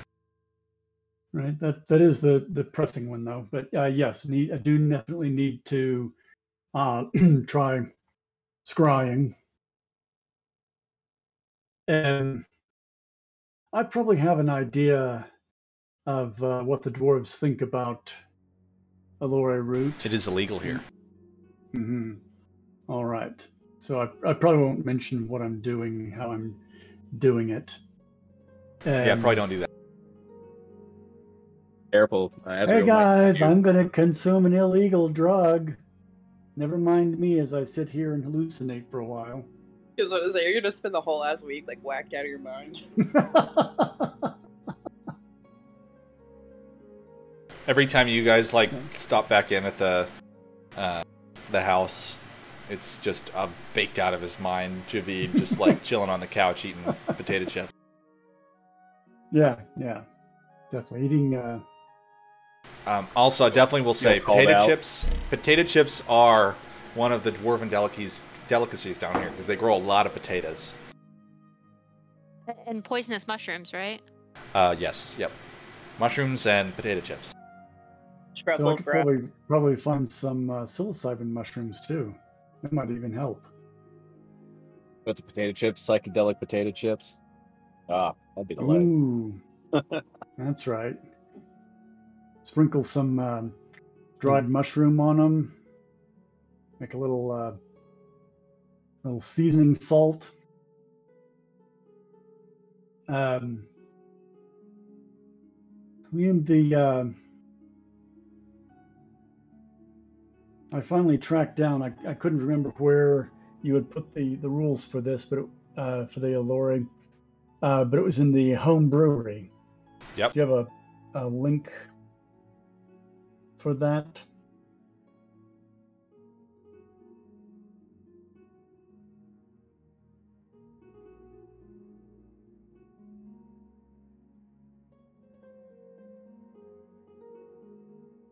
It was pinned in the general.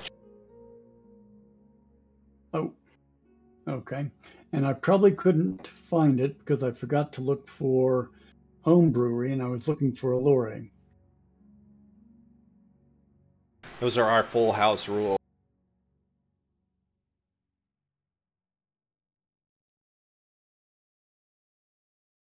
You'll find it under the uh, adventuring op. Allure route.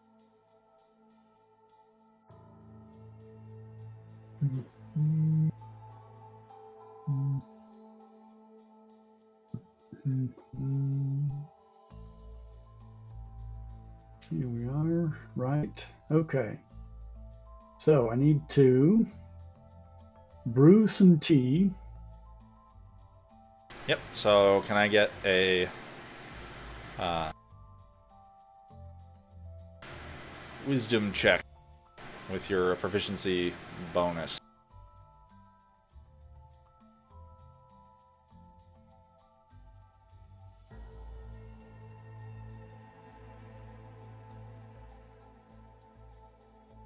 All right, your tea is brewed success on a two. Yeah. All right. And then uh Then I need you to make, make a a con save.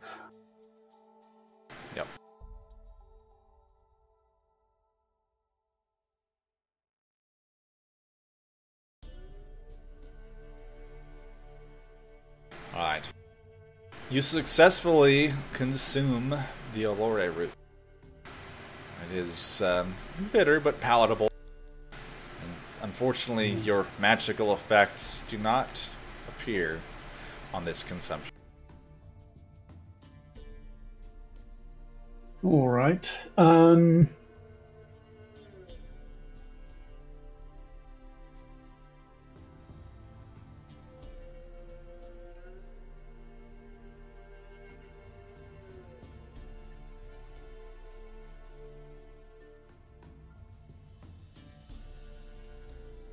you like to attempt to brew and consume some more Allure? You've got many days worth of time to just drink a bunch of tea and hang out, really. We have like a ton, right? Didn't we steal like thousands and thousands? so much. worth? no, not thousands. It was 20. I thought it was like seven thousand gold worth of Allure Yeah. Like, it was a like, lot. A lot. Like we had to have a discussion about whether we were gonna sell it or keep it. Um, yeah, I don't know what uh, Laura Root goes for, uh, but I only have 17 doses. It's, I think, 100 gold pieces per dose. Yeah, that's Yeah, why we were like- like, hey, should we sell this? And we decided no, we like Javid, we'll let him smoke it. Tea. It's a tea. Yeah, Sorry. okay. Made, Drink it. tea.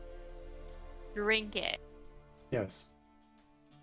Drink I it, snort it, inject it between your toes. He's Ah, totally not a drug addict. Absolutely not. All right. I'll, I will try uh, again to see whether.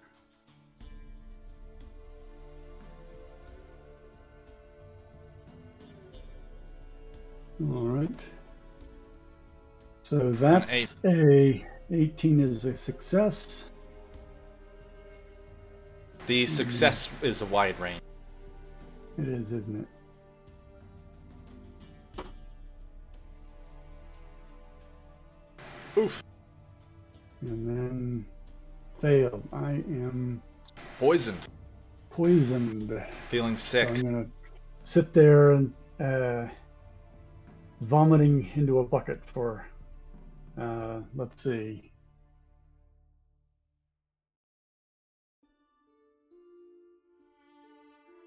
Yeah, roll a d4. Yeah, just one hour.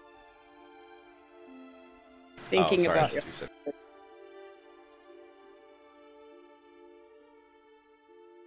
Um, you would take 1d8 poison damage. The next time you take a nap, it'll go away.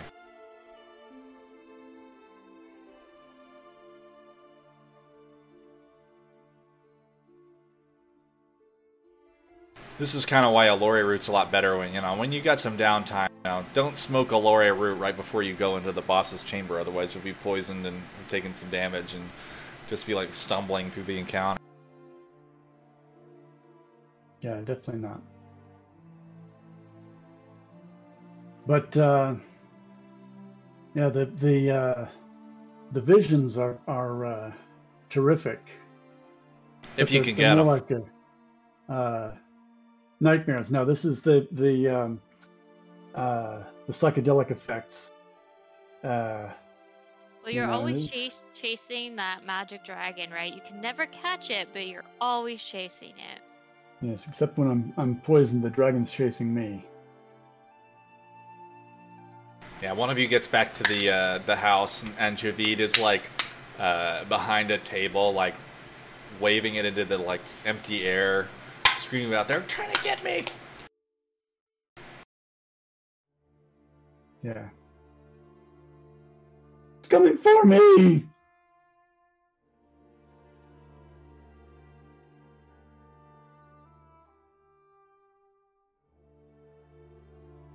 So we will uh, try that. Uh, Try again another day. Another day. All right, another success. That's a success. And let's see. This would be a lot better if I were more constitutionally enhanced. Whoa! Look at that.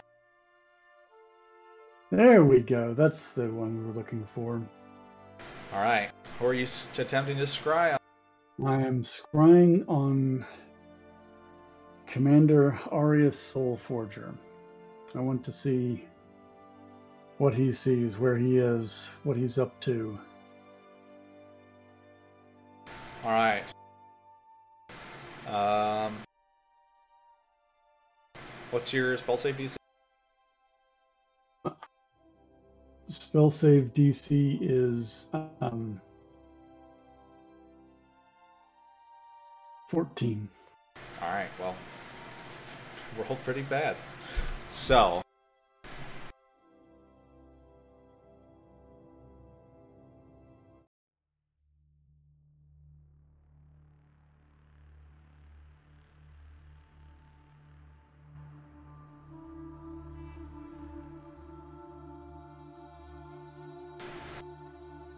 this day, after you finish drinking your tea, the visions coalesce, and you find yourself standing in a corner of a large, dark tent.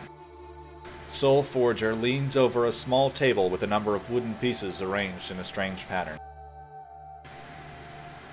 After a moment of silence, an armored fire genasi and a black dragonborn push aside the entrance and enter the tent. Soul Forger, what updates do you have of bringing the last of our forces through these dreadful tunnels? The Fire Genasi. The final pieces should arrive and be assembled just in time with the current timetables. The bulk of our forces are in place and ready to begin the attack whenever you command. Soulforger then slides some of the wooden blocks across the table. The Black Dragonborn. Sir, we regret to inform you that Niklathkalar and Lorvikon have departed from the caves and will not be fighting in the battle. They apparently discovered Derdamian buried under a mountain of rubble. The soldiers assigned to them claimed that they said they would return to the surface and await for us to open the gate, or for Zil Gamefire to melt through. Soulforger kind of shakes his head. I expect such cowardice from Niklathkilar. He is as stupid as he is large. Lorvikon should know better. I will speak to the Tribune about this when I return to Ostrinium after this campaign.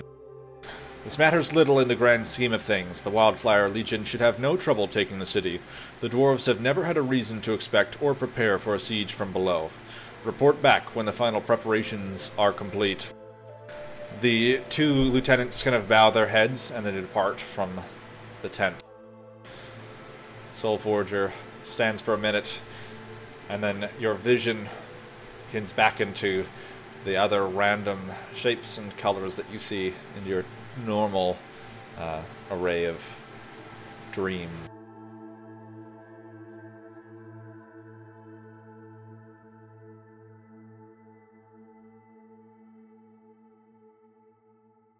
All right. Um, so as soon as I've recovered my senses from that, I'll um, report to um, Richter.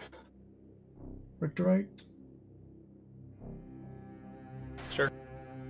Um, what I've learned that uh, about the the Wildfire Legion that they're uh, ready to attack, and the uh, uh, and Lorvikon. Um,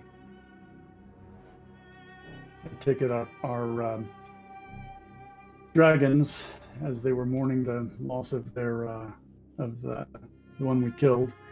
And uh, do, I, do I recall that that they uh, left and were heading to the surface, They're waiting for the gate to open. waiting for the gate to open?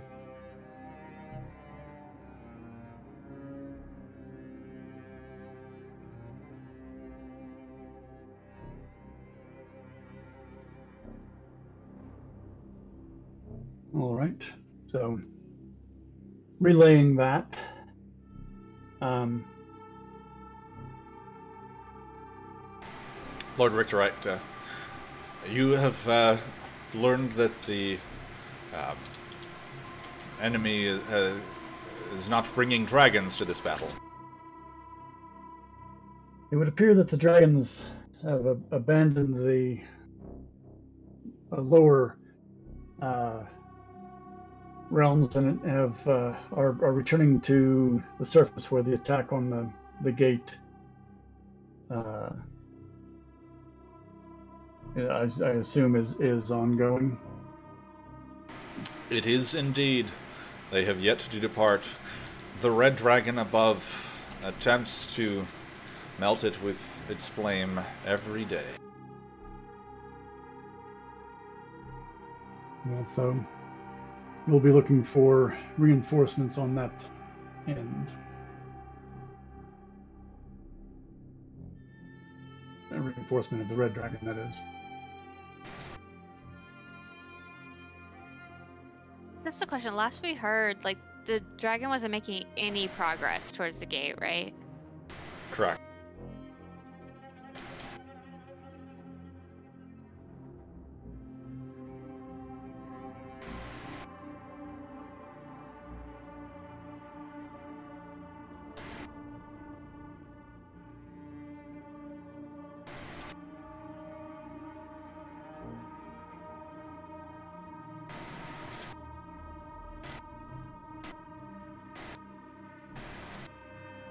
Um, I linked all the relevant names that were dropped in, in that chat.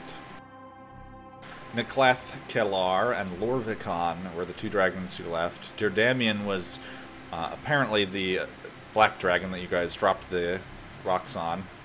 And Zero Gamefire is the red dragon who is attempting to melt the door.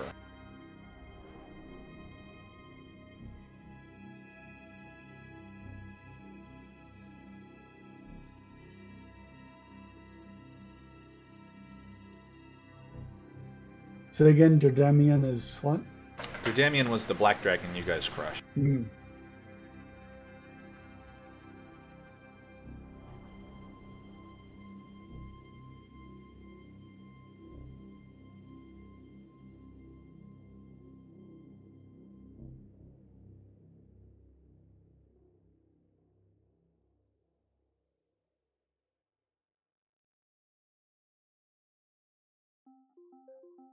Is there anything else you guys would like to do before the Um, I mean- somebody new happens? Demetari, I mean, I, I probably said something about, you know, books and mapping and that kind of thing. So she's probably reading the books, attuning to the gl- glim, what is it, arcane glamour thing, that kind of stuff. Sure.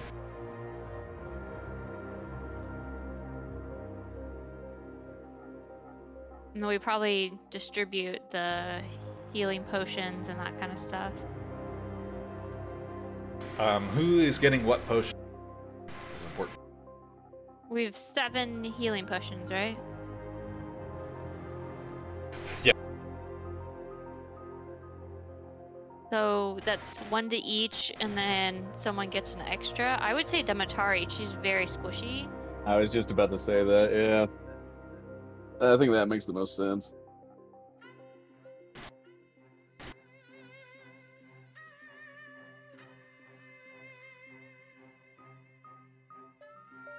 Um, who is taking the wand of magic missile?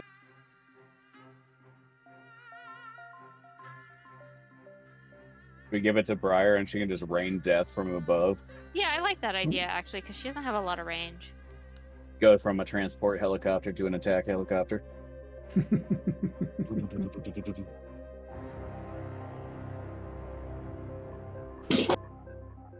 Yeah, because mine, I'd say mine and Javid's range is perfect. And Con Kitty uh, wouldn't really be able to work a wand too well, I'd think. I mean, he has magic missiles as a spell. Yeah. And you, you're right. Briar only has 30 feet on her javelin, so I totally agree. Briar should get it. Because I have up to 60. And if I want to pick up a short bow, which I'm not, but if I want to, I could use it. Because I can use simple weapons. Could we affix the wand to her battle axe so she can just like point her battle axe? That sounds awesome. Like it shoots from her battle axe. You could probably lash it to it with some leather cord or something. I'm gonna I'm gonna do that if she doesn't because like that would be perfect. Just I don't know how practical that would be though. What if I get it stuck in someone's face and it pops off? Well, I imagine it's Well- more. It's not on the actual axe part. It's on like the handle. Is what I was Yeah. thinking. oh yeah, on the half. Just Oh, think, of like- think of like a, a shotgun with a flashlight. Yeah, kind of. It's my kind of And- wand. If if your axe gets stuck in them, just activate magic missile and just blow them off the axe. Dude, I'm gonna be the best ever. My wand is just a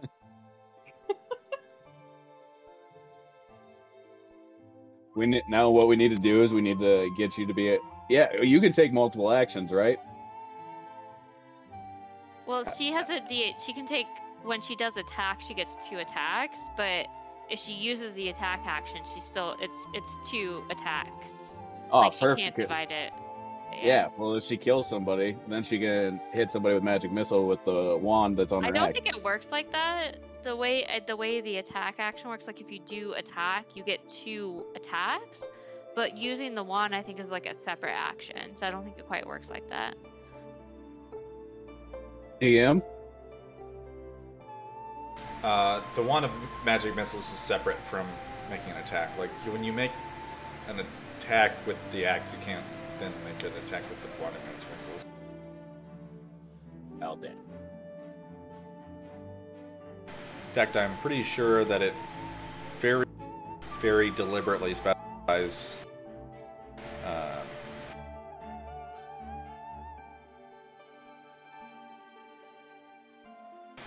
yeah. You can make multiple melee attacks with your attack action. Ah.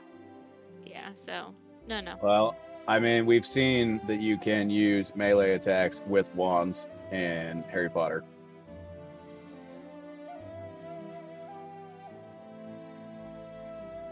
Doesn't work for for this situation though. Yeah, I mean, if you're gonna make a melee attack, might as well hit him with the axe. You know, kind of seems yeah. a waste of time to hit him with the wand.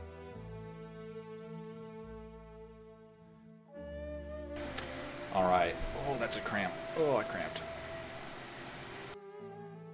Um.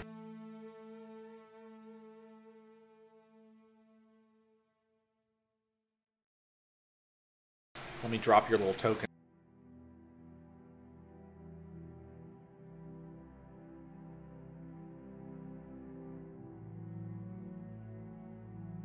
Javid is probably up in the Fortune Hunter's office on the third level. He's too good to stay with us in Refugee Town. Yeah. He's got his own little like opium den Basically. Oh, yeah. hidden away. That's right. I found a, a uh, storeroom nobody was using, and I've set up camp there. There you go.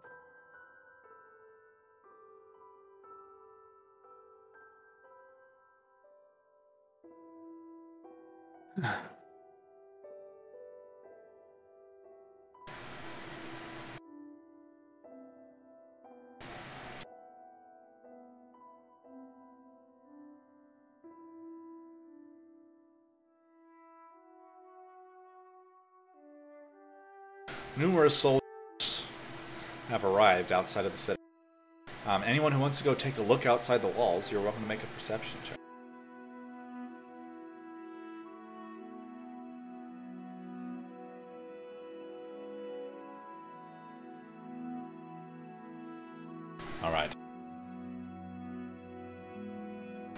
Javid's too high up and probably still a little bit high from all of his attempts to just drink mind altering substances.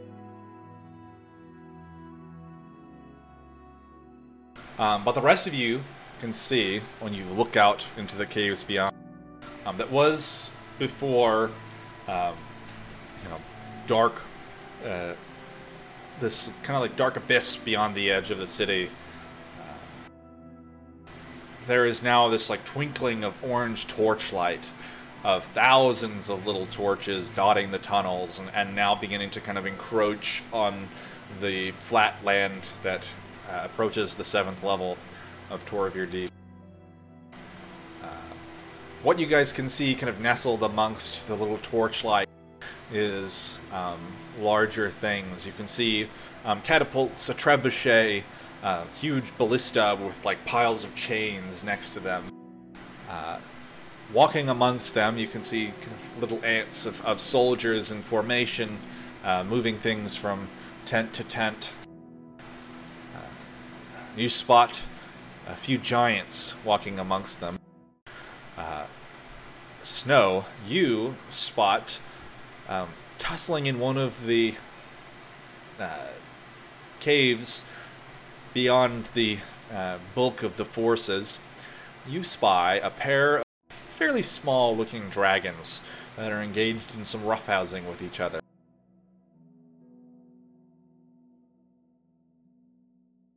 Were we all there when he briefed that uh, the dragons had bounced out Um, of there? Probably not, but one. you guys are probably having enough time to meet back up, and he's informed you guys that he was actually finally able to scry on um, Soul Forger for once.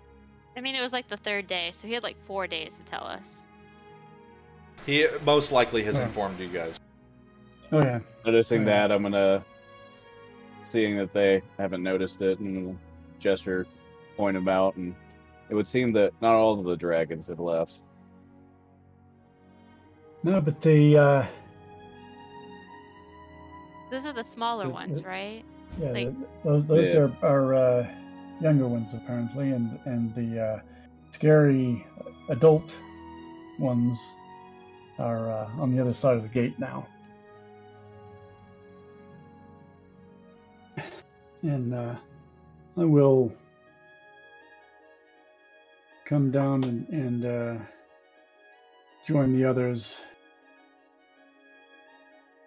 I want to look for a um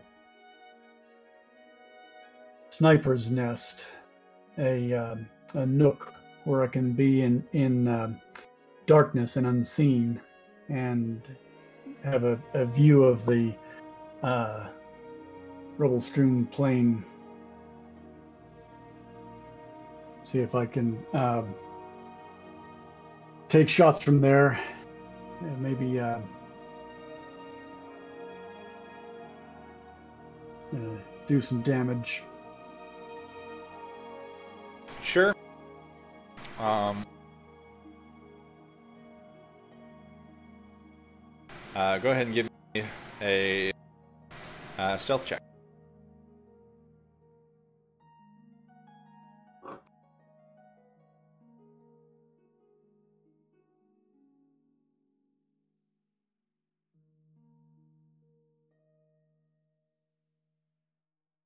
And uh, would that be uh, with advance since I'm looking for uh, darkness where I would be unseen by anybody? Uh, yeah, you're relies looking for you know a good spot with a good vantage point that you can't be seen, and you are still in the darkness. You know, you can shoot people from hundreds of feet up. Yeah. Uh, you're able to find uh, a spot that works for that.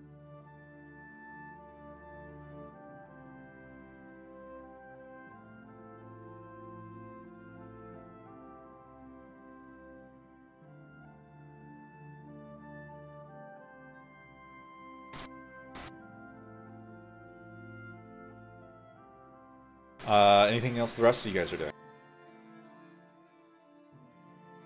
Um, well, if I've spotted it right, I think I, I would inform, um,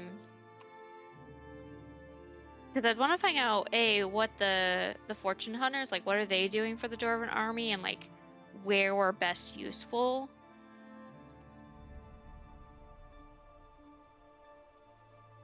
Like, should we be kind of when they come through at the gate?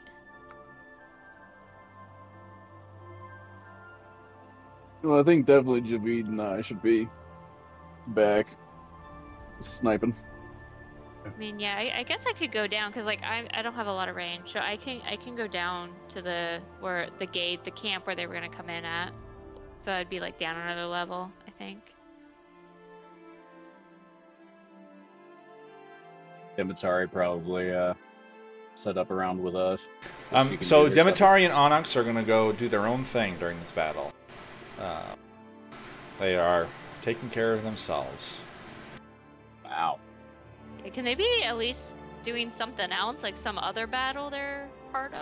Like, they're you- they're participating, but you know, you guys don't know where they're going. Basically. Inter party romance. Yeah. Yeah, I don't know about those two. That would be very weird. I don't know. She's really into dead things, and he's got a big old skull. as very armor. much alive, though. That's Besides, she is very clearly taken with a certain Azrael. So. Hmm.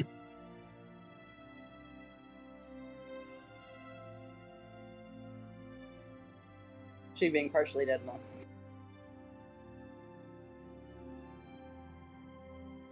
maybe that's the hope. Maybe she's hoping Onyx will die so she can bring him back.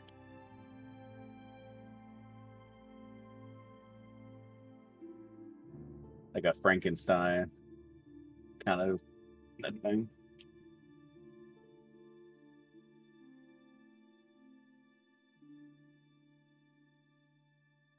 All right, I. Th- this probably be a good spot.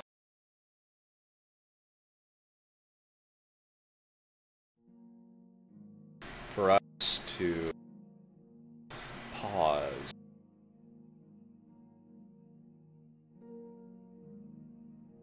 So I will see you guys in maybe about 10 minutes while we progress on to the next.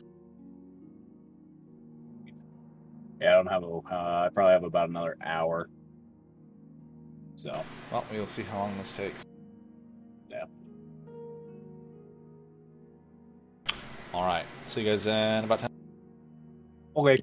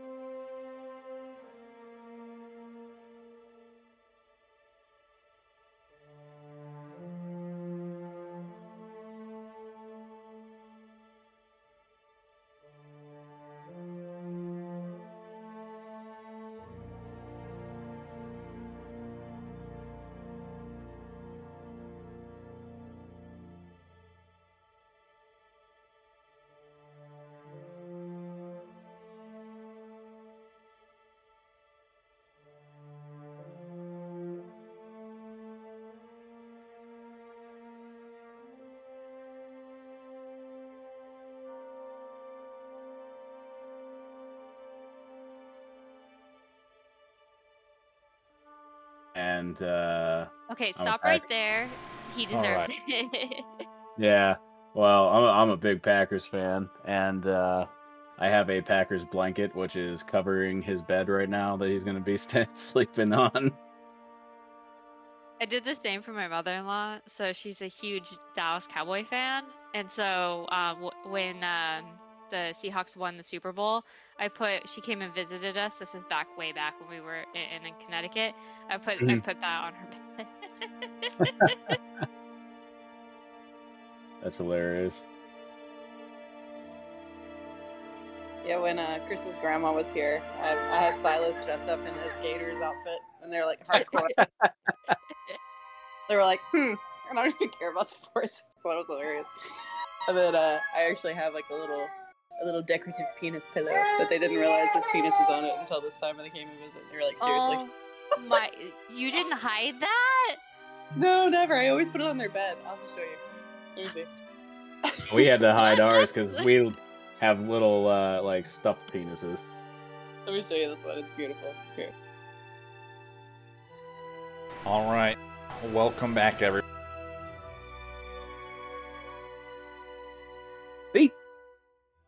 He's just a little dick. Oh my God! Seriously? Just- Yeah. Wait, let me see. Aw. it's the cutest little chode I've ever seen in my life. What's up, bud? Come on. It's clearly thundering outside. He barks and chases cars down the fence, but he's scared by thunder. It's okay, bud.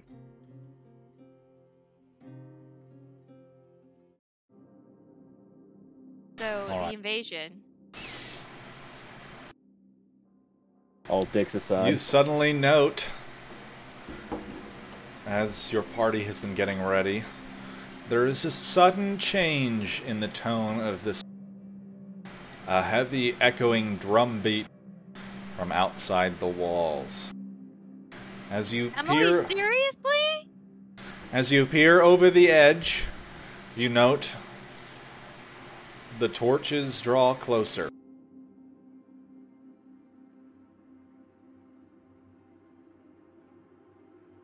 That's the best pillow Yeah. I've ever seen. Can I get each one of you to roll me a d4?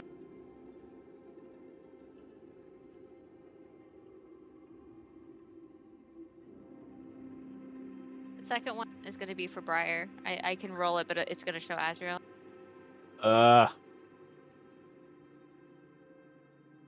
So Azrael has a two, Briar has a three. Okay. Those, that is your heroic action pool. Um, I will go ahead and describe now the types of heroic actions. So there are four heroic actions that you can take. You can fight, move, cast, or other. And other is kind of left up to you guys. You know, that's um, that's that's the one that I think has the most utility to it. So, if you want to bar a door, that's other. Um, block a passageway, that's other. Fighting is straightforward. Um, I will narrate where the enemies are going and what types of enemies you see on the battlefield, and you say, "I would like to fight these enemies." Um, so you just tell me where on the battlefield you're going via the move action, and then you can fight an enemy there. Um, cast is uh, is via the is, is kind of any like buffing spells or control spells that you guys want to use on the battlefield. Uh, which I guess really doesn't apply to this group because none of you are really spellcasters. This kind of would have been Demetari's thing. Um, but if you wanted to cast uh, spells, I will say that you could cast two per heroic action. Um, you still have to track spell slots and that sort of thing. So, just so you guys know, over the course of this battle, if for instance you guys want to um, use abilities that allow you to do various things, say for instance, um, Onyx wanting to action surge or second wind, you can do that really at any time during the fight. Uh, Just you do have to mark it down. So that includes like my my. Does that include like my bite, or does that count as like Um, an attack? Does your bite have? Do you have a certain amount of times you can bite? Yeah, three. Yes, so No, you do need to track four, your. actually. Well, so you need Well- to track your bite. I can I can track it, but you're saying you can do it anytime you want. I mean, if you're going to use the attack action and you say you want to bite somebody, then you know, go ahead and tell me. So this is more um, free-form narrative um, than a traditional combat because this is gonna this is you know us role playing multiple hours and days of fighting against dozens and dozens and hundreds of enemies as you guys fight your way defending the city. Um, so you guys can also take short rests over the course of this fight. Um, if you guys get beat up too much in the course of things, um, you can take short rests and recharge. Uh, so it's kind of up to you guys, and I'll just be narrating what happened. So should we roll initiative? Uh, you don't roll initiative. You guys just kind of tell me what you want to do when things occur, where you want to go. Um, so those are your heroic actions. Is you can do as many things as you have heroic actions, and then once um, everyone runs out, we'll roll again. Oh, got it. So the D4 is how many actions we can take. Yep. Now, so like, say I roll a four, I get attacked four times. Yep. Okay, got it. But uh, when it's attack, it's just not. It's not just four individual attacks. It's like there's a group of enemies, and you attack that group of enemies, and so it's just you fighting a group. Right. Okay. Yeah, I just wanted to.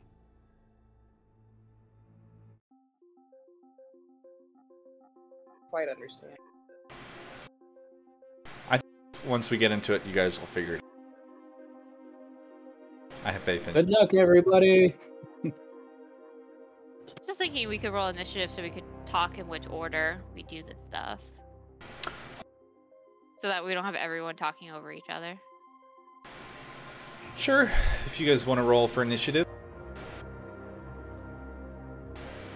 I think if that's how you guys want to do it, I mean, you guys are allowed to have a sort of initiative to yourselves, but sure, we can go ahead and do just an actual like initiative tracker. Uh, It's up to you guys. I just think it would be easier to track who's doing what. Agreed.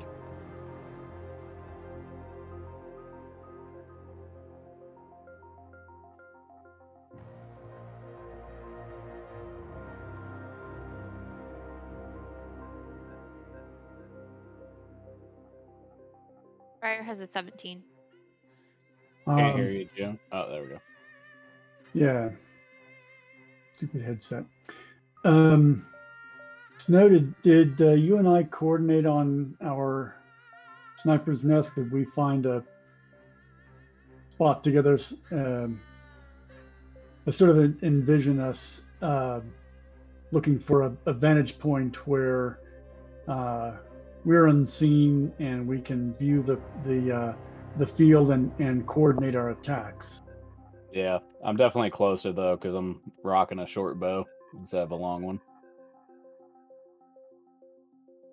You're on the the um, the seventh level.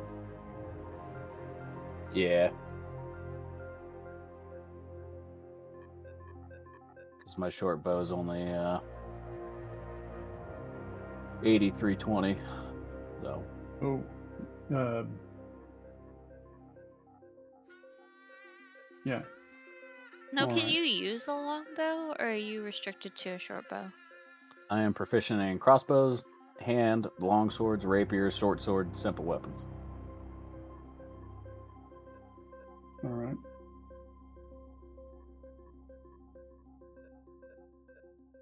all right. Yeah, I thought we'd try to um, coordinate fire, but I think um Javid's going to take a, a, uh higher vantage point to be able to get a, a broader field of view. Yeah.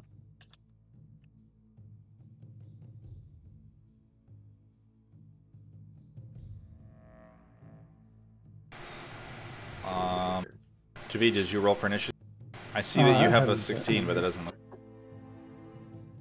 16, I don't know what 16 refers to. I don't see Javid.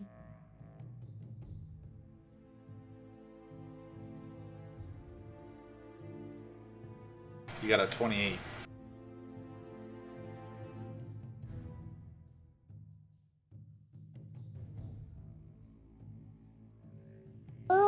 Who am I after? Um, so our initiative is going to be Javid, Briar, Azriel, and Snow. Oh, nice. Okay. All right.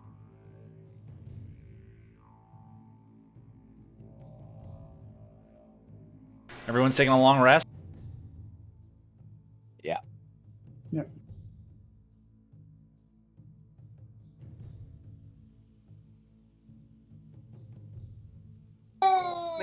About to do this legendary fight after a week of a bender. I, I think I might have some uh, residual enhancement to uh, Uh, sure, I'll give wisdom. you. Little. I'll, s- I'll carry say over. I'll say you you consumed enough drugs that you still have what I think is the advantage to. Uh, let's see. He's just coming down and he's really pissed off about it, so he's going to take his anger out on the soldiers. I can just imagine like a stoner who Mm. literally spent all week getting high, and then all of a sudden he's gonna shoot his bow. Yeah. Like he's upset his high is interrupted. Just leaning back against the wall, just Let's see. swinging out a little melody on his bowstring. All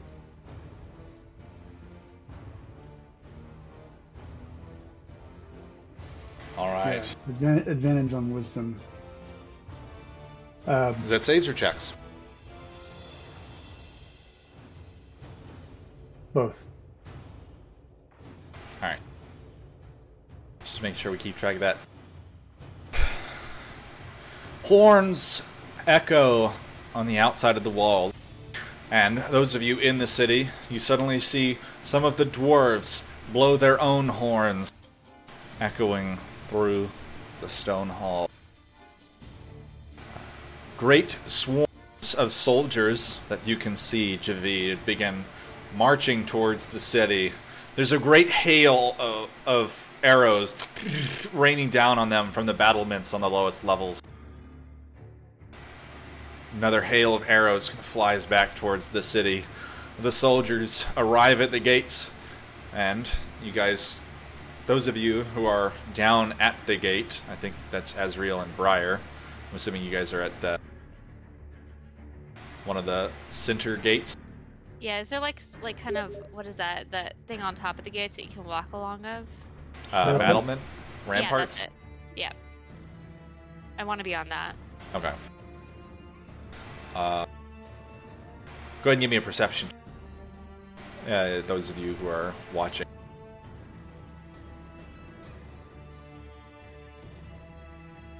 Alright. You can see that the soldiers in front of you, shields high above them, blocking this like rain of arrows scattering around them. Um, Azrael and Javid, specifically, you note they appear to be moving um, relatively short ladders into position. Javid, you spot kind of near the back, near the soldiers that are currently in reserve. They're moving these like huge, probably hundreds of foot long ladders into position. They're kind of like assembling them next to the ballista.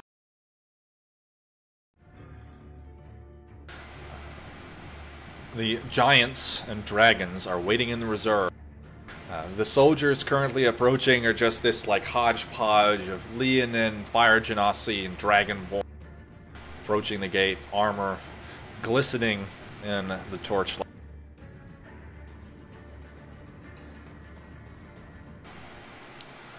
There's a great shouting, and huge ladders kind of begin swinging up towards the battlements. The dwarves are launching these hails of- short bows down at them just to little effect, glancing off their shields. The soldiers begin scaling the ladders towards you. There are hundreds of them approaching. One of them, about 10 yards away from you, leaps onto the battlement, followed by a trio of others, and they just like launch into this melee with the dwarves who are trying to toss them back over the edge.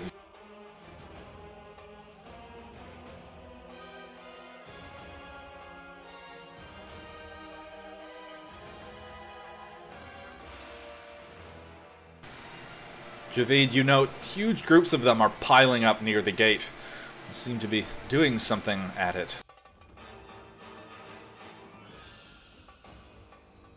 Their shields lifted overhead are preventing you from getting a good look at what they're doing.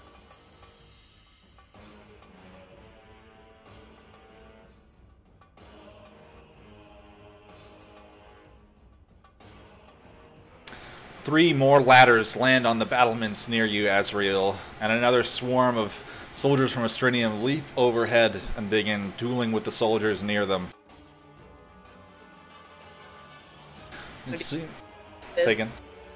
I was gonna say, do you want to do like a Legolas Biz and like kick him down? Oh, I have a plan. I have a plan, but it's not my turn yet. Okay, so this is what I'm. We're, this is why I don't really want to say we're in initiative. Like this is you guys like. If someone says they want to do something right now, you're more than welcome to do it. I want to throw like hot, very, very, very hot tar on uh, those who are trying to come up the ladder. All right, perfect. Set the Um, ladder on fire. Yeah, well, I- I'm more like thinking like you know that crown of like hot tar landing on your head, like Mhm. it'll burn like most armor. All right, I'm gonna be popping in shots of people who are coming over ladders. all right. So, um, uh, if Azrael and Snow, as you guys are fighting, can I get you guys to give me a uh, ranged attack rolls um, for Snow? It's just a regular roll. Did you Fine. need my throwing knife since at the range? How many uh, do you want? you you want like would multiple? definitely, Azrael. I don't think you would have proficiency with that.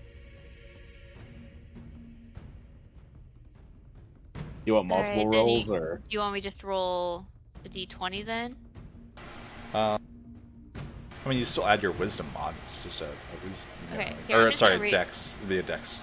I'll roll a d20 and just add my dex because my dex is plus five.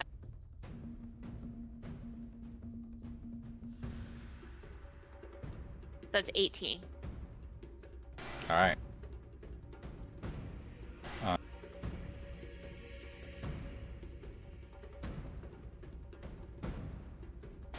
All right. Azrael, you leap into position near a melee, lifting up one of the huge barrels of, of like boiling oil and dump it down the ladder. It just like rolls down each one of them. They let out this like harsh scream and collapse. The ladder is just like covered in this thick black oil. None of the soldiers dare climb. Um, Snow, you're just like launching your little short bow shots up at the wall, and it's like you'll see like a soldier from Austrinium is like leaning in with his long sword, and your arrow just like catches him under like in the soft spot of the armpit and just like pierces right through, and he tumbles off the side, just nailing them one after another. Um, Also, so I know I have two actions, so this will be my last heroic action. I want to bite in very clear view, like almost an intimidation more than like an eating. Like bite one of the Austrinian shoulders is up on top, just show my fangs coming out, and then his life energy leaving him. Okay. Go ahead and give me an attack. And I'll, I'll say an intimidation check. Has any of us at this point seen her, like, No, do no, this? I've actually hidden it before. I mean, Demetari has some feelings about it, but I've never openly done it. Alright. Next to you, right? Well, I think you're next to me. No one else is really next to me other than Briar. Yeah. Um. Alright, so. Uh, hold on.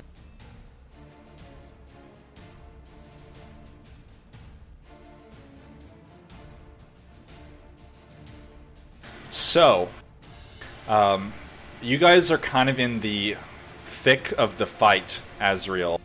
Um, Snow, not so much. it's not quite as risky because you're like down off the wall. Um, uh, like kind of like sharp, like, Like- pick, picking them off as they come across, so they don't really see you. You're kind of amongst another group of dwarves as well. There's just a whole bunch of archers down there. Um, most of them are just kind of like indiscriminately firing over the wall into like the huge piles of soldiers on the other side. Um, but Azrael, you're definitely in the thick of it. So the soldiers are fighting back against you.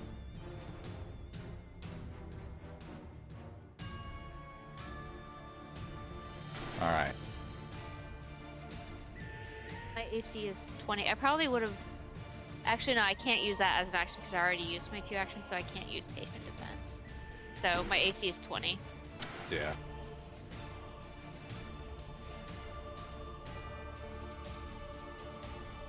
Jesus. Do you hear when I make a bunch of rolls? Yes. Yeah. Yes, we do. It's, it's terrifying. No. it allows the scariness because I can't actually see what the rolls are, but I can see you Mhm. rolling or hear you You- rolling. You already said your AC is 20. Yeah, it's 20.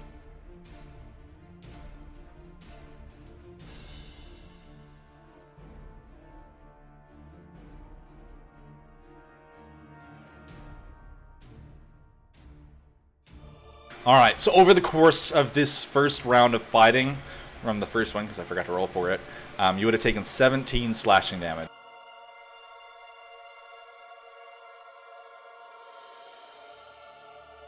As you're kind of battling your way through the enemy.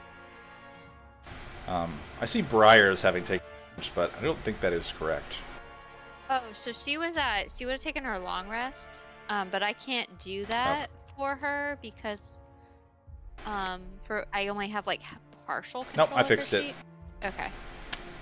Um,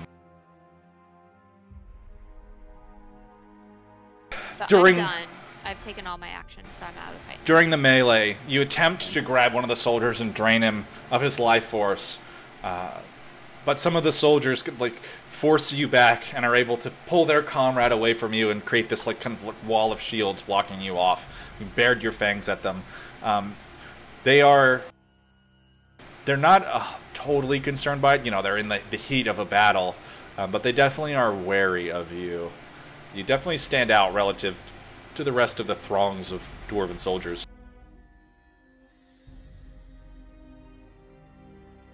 All right. Um, so uh, I would like to spot a um, the highest ranking um, humanoid. Uh, You say humanoid? humanoid.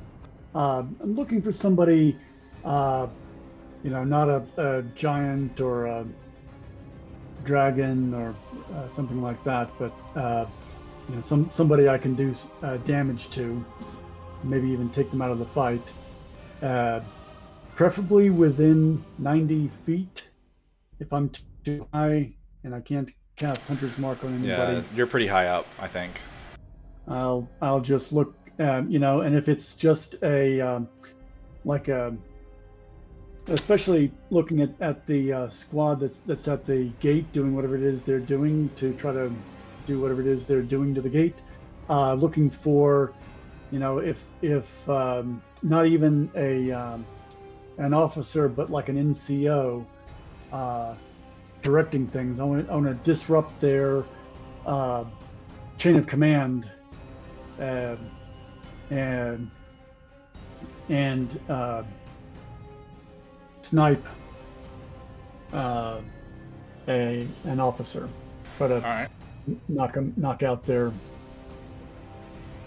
Uh, So, as you're kind of scanning the battlefield, you can see kind of towards the rear in the uh, forces in reserve, it appears to be being led by fire giants. There's ones in these huge, like ornately crafted plate armor that are pointing and directing the soldiers, and they can march out from underneath. Um, but below you, you can spot there's like one individual who's directing things at the gate. None of the dwarves have taken care of him yet. Can I get you to give me an attack roll?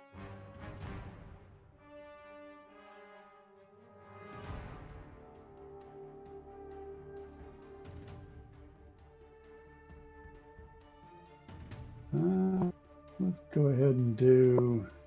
See what that looks like. All right. You just like just launch this arrow. It flies down and just like catches him in, in his like shoulder blade, sinking all the way down to the feathers. He just like collapses in front of you. You launch another arrow down into the group. One of the engineers falls dead. The soldiers around them kind of scurry apart. Um, what you can see is that they appear to be placing items at the base of the gate very similar to what you saw the dwarves placing prior to their demolitions. All right. So uh, I would look for uh, something like a, a, lead engineer, somebody who looks like they are uh, waiting for the charges to be placed before taking action. Maybe somebody who's directing the placement of the charges and try to stop them. All right.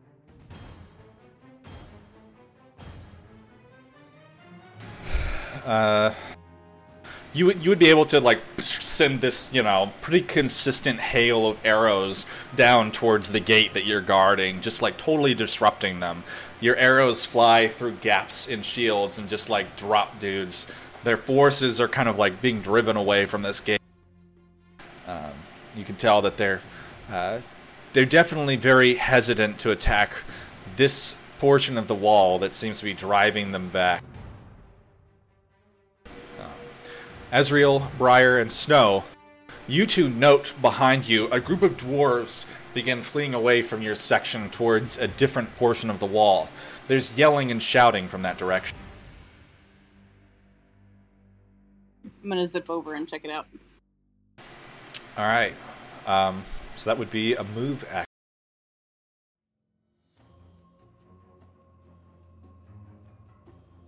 Briar, as you kind of like follow these dwarves in the direction of the commotion, you come to a small square. There's a small handful of dwarves already there, engaged in combat with a number of enemies.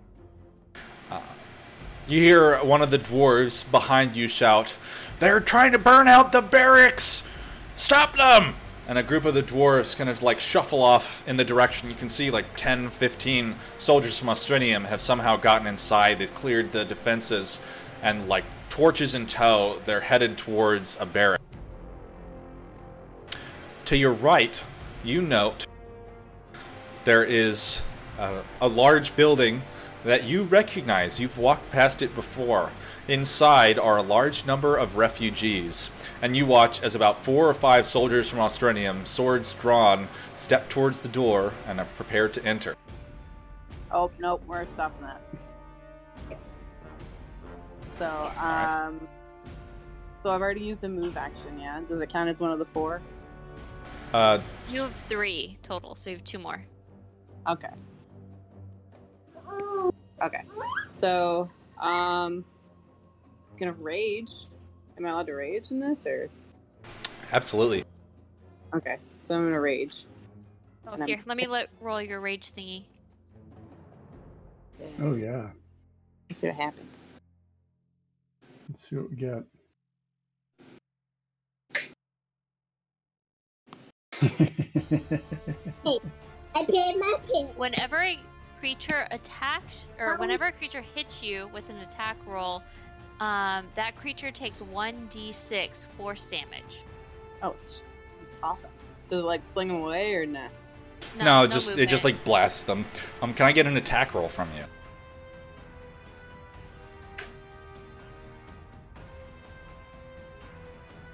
Are you doing two-handed or one one-handed? Two-handed. Okay. Maybe I can't read this right now. All right. Flying into a rage, you just zip right into this um, group of soldiers as just as they have stepped inside the uh, great hall containing a large number of refugees. Your battle axe like glistens and just swings into them. They're like deflecting it. You're glancing off of their armor in a raid. Some of them are attacking you, and this blast of energy like knocks them back With twirling and, and dashing, uh, you eventually finish off the group of enemies inside of this building. Um, however, you would provoke some attack.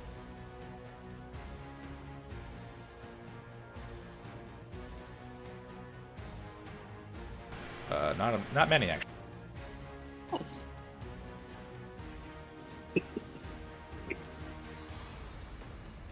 and your AC is 16. All right. The soldiers attempt to like strike you down, but as you're just like zipping around in this room at them, none of their blows land, and eventually all of the opposing soldiers lie dead. Nice. I'm gonna reassure everybody in the building and bar it better. All right. The door shuts behind you, and you hear a clang as the door is locked in place. As you step outside, looking back in the direction of the barracks, you see great gouts of flame flying out of each of the windows of the building. A soldier kind of like crawls out of the flame as a s an enemy soldier just drives his blade into him, twists it, and finishes him off. Back. She, she have one more action? Because is the rage an action in of itself? Or- Um, also, you can rage, you know, for a while. It would just make sense. You're in the in a battle. You know, you're just flying from enemy to enemy. It's makes sense. You could keep up your rage for quite a. while. So you have one more action. You can Okay. do something. I'm gonna uh, zip over there and kill that guy and see if there's anything that can be done, if there's anybody that can be rescued or pulled out of the fire or anything. All right, go ahead and give me an attack roll.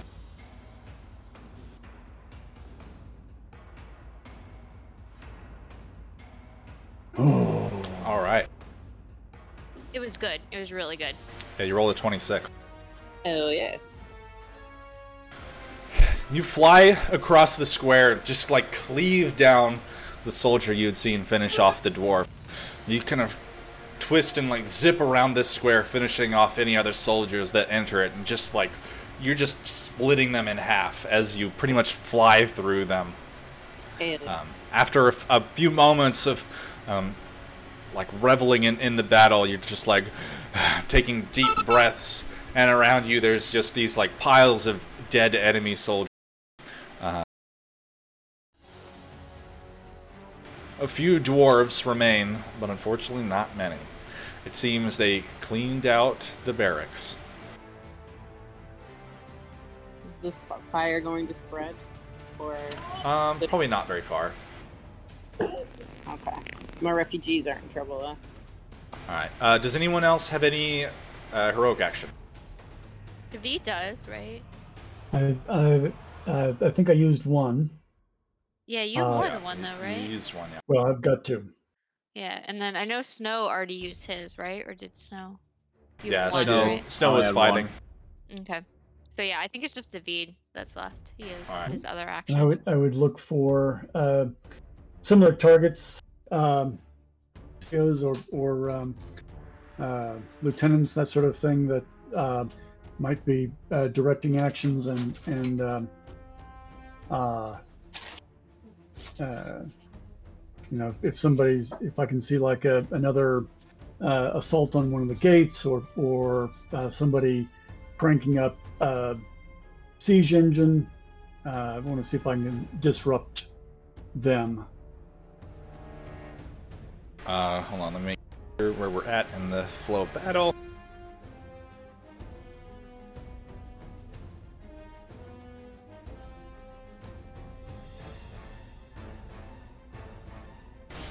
Um, you do not note any of the enemy's siege weapons being put into effect yet. They appear to still be readying themselves. Um, it's just more swarms of soldiers coming towards the gates. Uh, any um, uh, concerted actions like um, the uh, those at the, the gate earlier, or or um, uh, you know what I'm what I'm trying to do is is um, uh, decapitate any um, uh, any action groups that have got you know I'm, I'm not gonna uh, just fire into a, a crowd, but look, looking for select targets to assassinate. Sure. That You note one of the fire giants, plate armor at the ready, with this huge, like, double sided great hammer slung across the back, like, gives it a toss, catches it, and just starts walking towards the battle. There's a huge garrison of about 30 or 40 soldiers marching behind her. I don't know what I can do uh, with just an arrow, but by golly, let's see what uh, what we can do.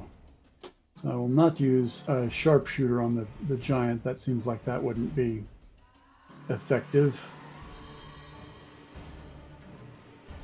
But we're gonna see if we can't uh, slow down that giant.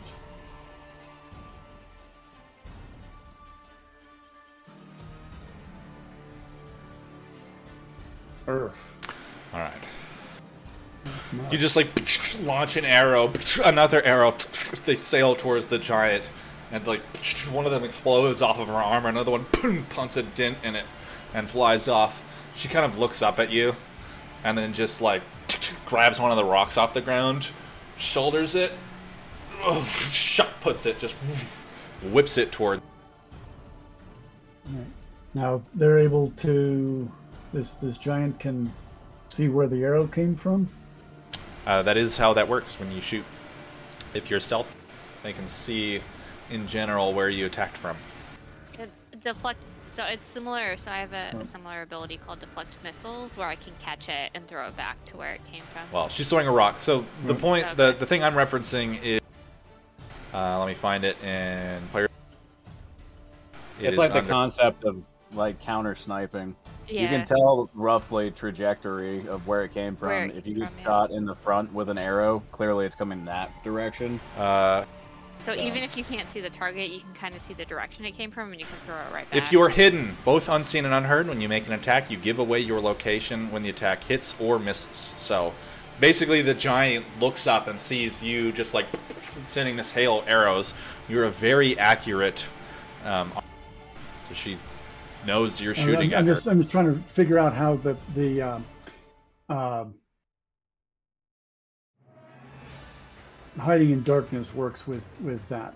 Um, you, you say that, that that the fire giant can see me, but I think I should be invisible because I'm in darkness. she can still I mean- see where it came from, even if she Yeah, can't she knows see- where you're roughly attacking from, so she's gonna try to shoot at you. She doesn't know exactly where you are, but she's gonna throw a rock at you. A rock the size of. So if someone throws something at you, like let's say they're hiding in a bush, right? You might not be able to see them, but you know they're behind the bush, or you know they're in that general area. So I'm confused She about is- the part about she is attacking see. you with disadvantage. She knows where you are. She can't see. She's attacking your general direction. Okay. It just happens to be you because you're the one that's there. And unfortunately, you do not have a very high AC. It's kind of like you know when we attack people in darkness, it's the same thing, right? We're attacking an area and hoping that we hit something. Um, with disadvantage, she rolls a 17. This like huge boulder just like explodes across your hiding spot, like ripping apart the battle. Um, you're like peppered with this like almost shotgun blast of rock. Uh, you would take. She didn't roll very high on damage. You take 16 damage. Sixteen, you said. Yep.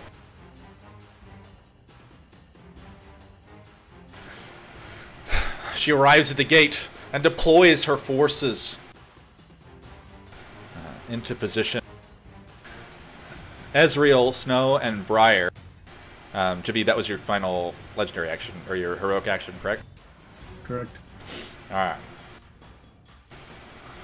Each of you here, and Azrael, you are pretty much standing above it. There's this great explosion. This gate next to you is shredded. Pieces of like metal fly apart, ripping it in half. And then a torrent of soldiers begin flying through the gap. So I need all of you to go ahead and roll another d4. You guys recharge your heroic action.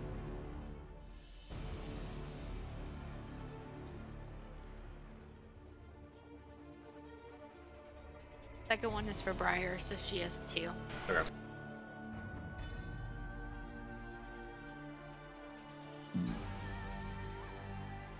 All right.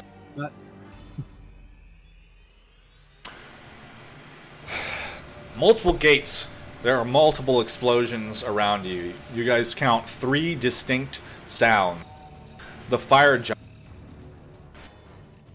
marches through the gate and disappears from you, Javi. And we still see the fire giant. The, Um, the- I'll say that are on the Briar is close enough to fight this fire giant, but the rest of you are kind of a little bit further away. You'd have to move to get there. Um, one thing I'll say about the movement is, um, you know, it's it's a, a little bit based on your speed, um, about how far you could get. Um, but overall, if you just say you want to move, you could go from the bottom to the top of the city in one move action. It just might take you a little bit longer. Well, I mean, all of us have pretty good movement. I mean, I have 45. Briar is 40. I don't know what Snows is, but he's probably not gonna want to move anyways. I think it's 35, plus I can double my speed with my cat-like reflexes. Yeah, I think the only one who has slow speed is Demetari, and she's busy doing, you know, Somewhere else in the battle. yeah, she's fighting something else. So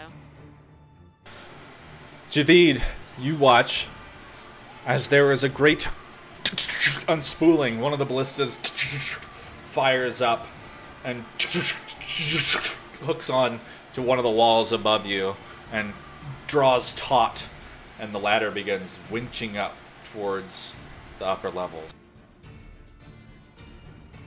Okay. Um, can I um, shoot the um, leader of the ballista winch ladder team? Yeah, you can attack the ballista team, sure. All right. So n- not not the team in general, but I, I want to knock off whoever's directing their and coordinating their action. Well, So so the way the so the way the attack action works, you're not attacking a specific target. You're attacking a group. Um, so, how effective you are at that basically determines you know how how effective you are at taking out a group of them. The only difference, obviously, is if you attack the fire giant. Take out a group. Yes, that's you know this is a this is a huge battle. There's hundreds of enemies. If I made you roll attack for every single enemy, this would take days. There's five thousand soldiers you guys are fighting. You know, it's an epic battle. it's an epic battle, Jim. You're attacking Epic. lots of people. You're you know you're sending a hail of arrows towards your enemies. I'm Go ahead and make an attack roll. I'm a, I'm a sniper. I I select targets. I mean, yeah, you're like picking them off Imagine one you're doing this over a period of time. So over an hour, right? You're you're snipering several, and this is like the average Well, of want what to you're I want to snipering. disrupt the uh, the ballista then. All right. So there's a bunch of them. There's probably five or six, but you could definitely like start picking off uh, NCOs and officers at the ballistas.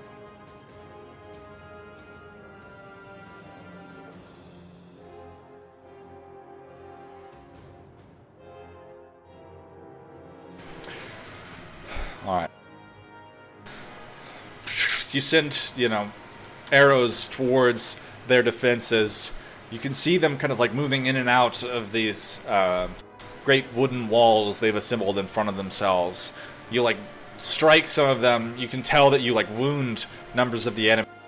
Uh, but the winches still keep coming. The ladder lands above you. Azrael and Snow, the two of you are engaged in a melee. Azrael, you're still on the wall. The fighting is getting thicker. Uh, Snow, you can see there's huge numbers of soldiers that have gotten in and are now like swarming in the lowest level. Got it. Can I? So I want to move and engage the fire giant because that thing seems like the most or the biggest issue right now. Sure. Go ahead and I'm gonna um, Oh, say sorry. again, go Snow. ahead. What was that?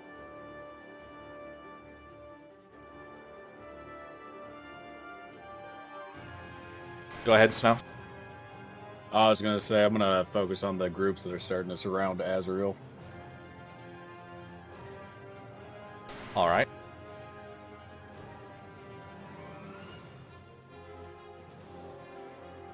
Uh, so Azrael, you've moved, and then uh, you want to attack the fire giant. Yeah, but I imagine as I'm like like I got out because of snow. That actually kind of makes some sense. That's like cool. snow attacked the people around me, and then I got out and jumped on the giant. Snow, go ahead and give me an attack roll. Um, you can give yourself advantage because I assume you're not moving.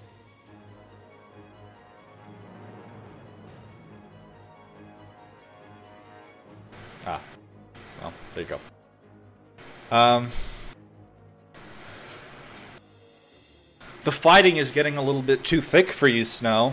You're like, you can see Azrael starting to like move across the battlefield and try to get away from this portion of it. Too many dwarves have fallen here. You're like, you can like launch one arrow and you like uh, send one soldier pitching over the other side of the wall down into the throng of soldiers on the other side. Azrael, you're having to like shove your way through. Um, but you do eventually arrive at the battlefield where you can see there's this fire giant. She just like drops the hammer and like crushes a dwarf right in front of her. Another one, she just like picks him up by his shoulder and then throws her behind her, and he just goes like poof, sailing over the wall.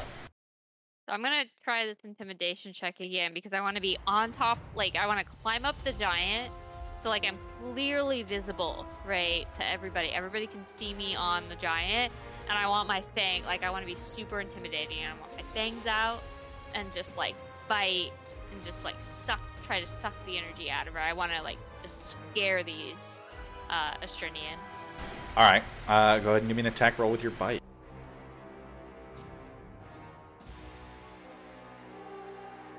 Oh, there you go. you like leap towards the giant. She like slams down next to you. Dodge around her, climb up her back. She like attempts to grab you. You're like stabbing her with your sai and like climbing up her back pretty much. And you get to the top, you pull her head apart, her like flaming hair, and you bite into her throat and just draw the life force out of her. A bunch of the soldiers just like watch you kill their lieutenant, and she falls dead in this huge heap in front of. Uh, this is a pretty I thick part of. intimidation, so. Oh, they're terrified. good. You can see a huge group of them start like fleeing away. Um, you are going to get attacked. Though. This is a pretty heavy part of the fight. Well, I got a little bit of healing from that bite.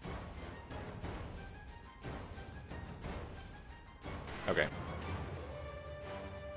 Actually, I would Um, have two bites because of the way my attack action, attack action roll, So can I roll it again just to get that extra healing? Sure.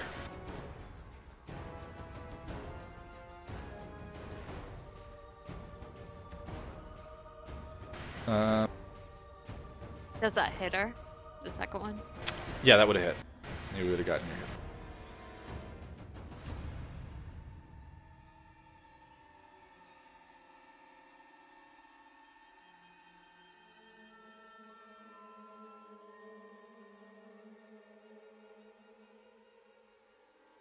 AC of 20.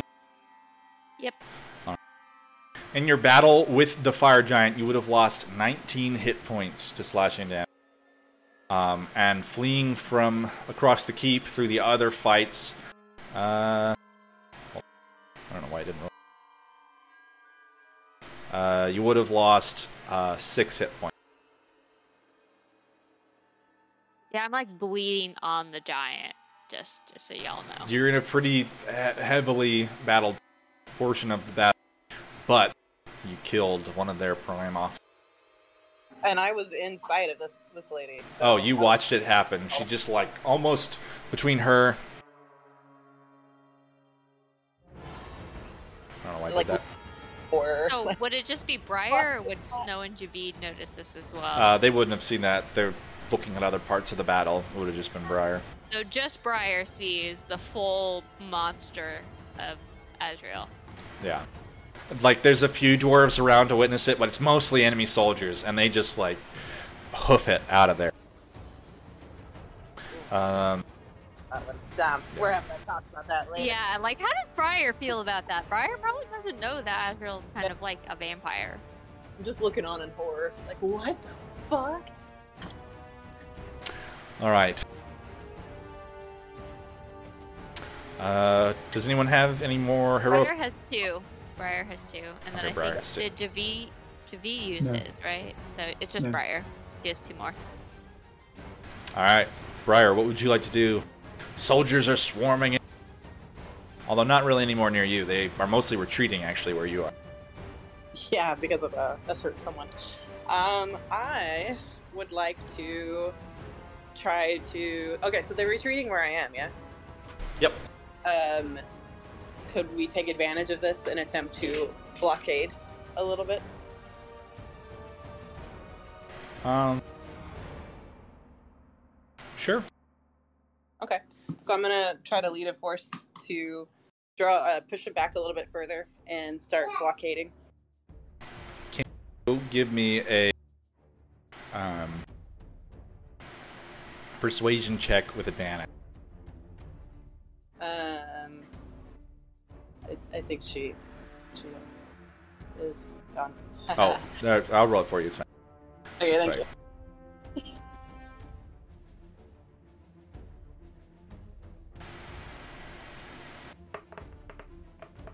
All right, guys. I'm sorry, but I'm I'm gonna have to bounce. Gotta get some stuff done before they show up.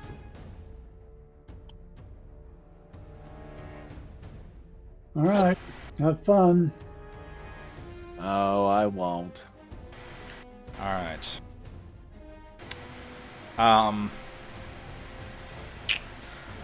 I rolled with advantage for you, and you got a six and an eight. Well, damn. All right. but you're able to maneuver some of the dwarves into position around you. They like they form a, a small uh, number of uh, groups here uh, in defensive positions on this side of the wall, but none of them are willing to push forward back towards the wall. That's fine. Day a bunch of pussies. I'll do it. All right. I'll just, Alright. I'm gonna yell at them to blockade, blockade, blockade, blockade. So Snow's gonna be running and gunning, essentially. Is what I would be planning on doing.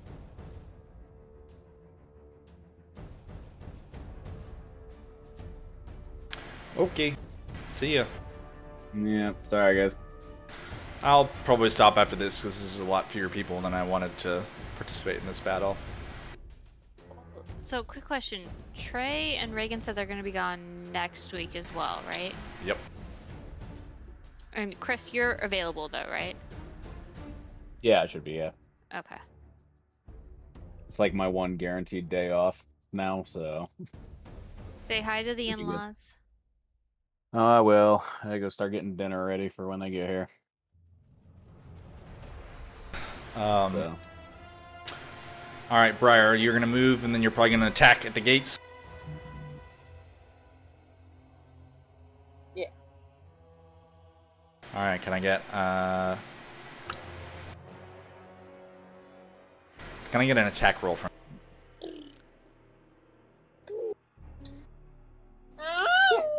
Sorry, could you attack roll for me? And also I'm muting myself.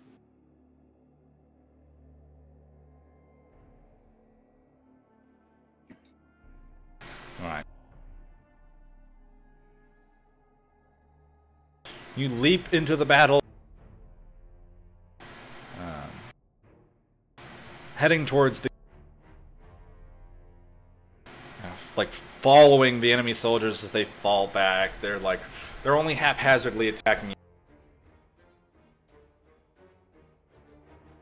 Uh,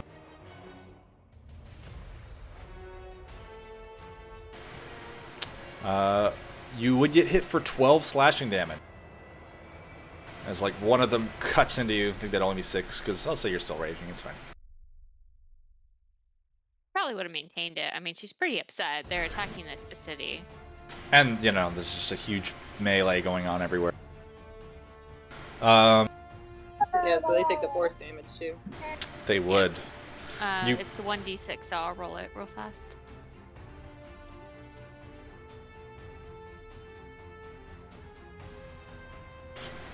All right. Yeah, you're, you're able to drive them out as they, they fall back. and you're kind of like standing there in the breach holding your own. Just imagine this tiny little bug against like all of these like huge like genasi and humans and dragons. It's kind of kind of cool. Oh yeah. Yeah. That's how come they didn't want to follow me too. Damn. All right, and I think just because there's only the three of us, this is where we will stop for the week. So I hope you guys enjoyed the first portion of this battle. No, this is really cool. Thank you, Liam. I it's dynamic. It works. I appreciate the epic battle. Yeah.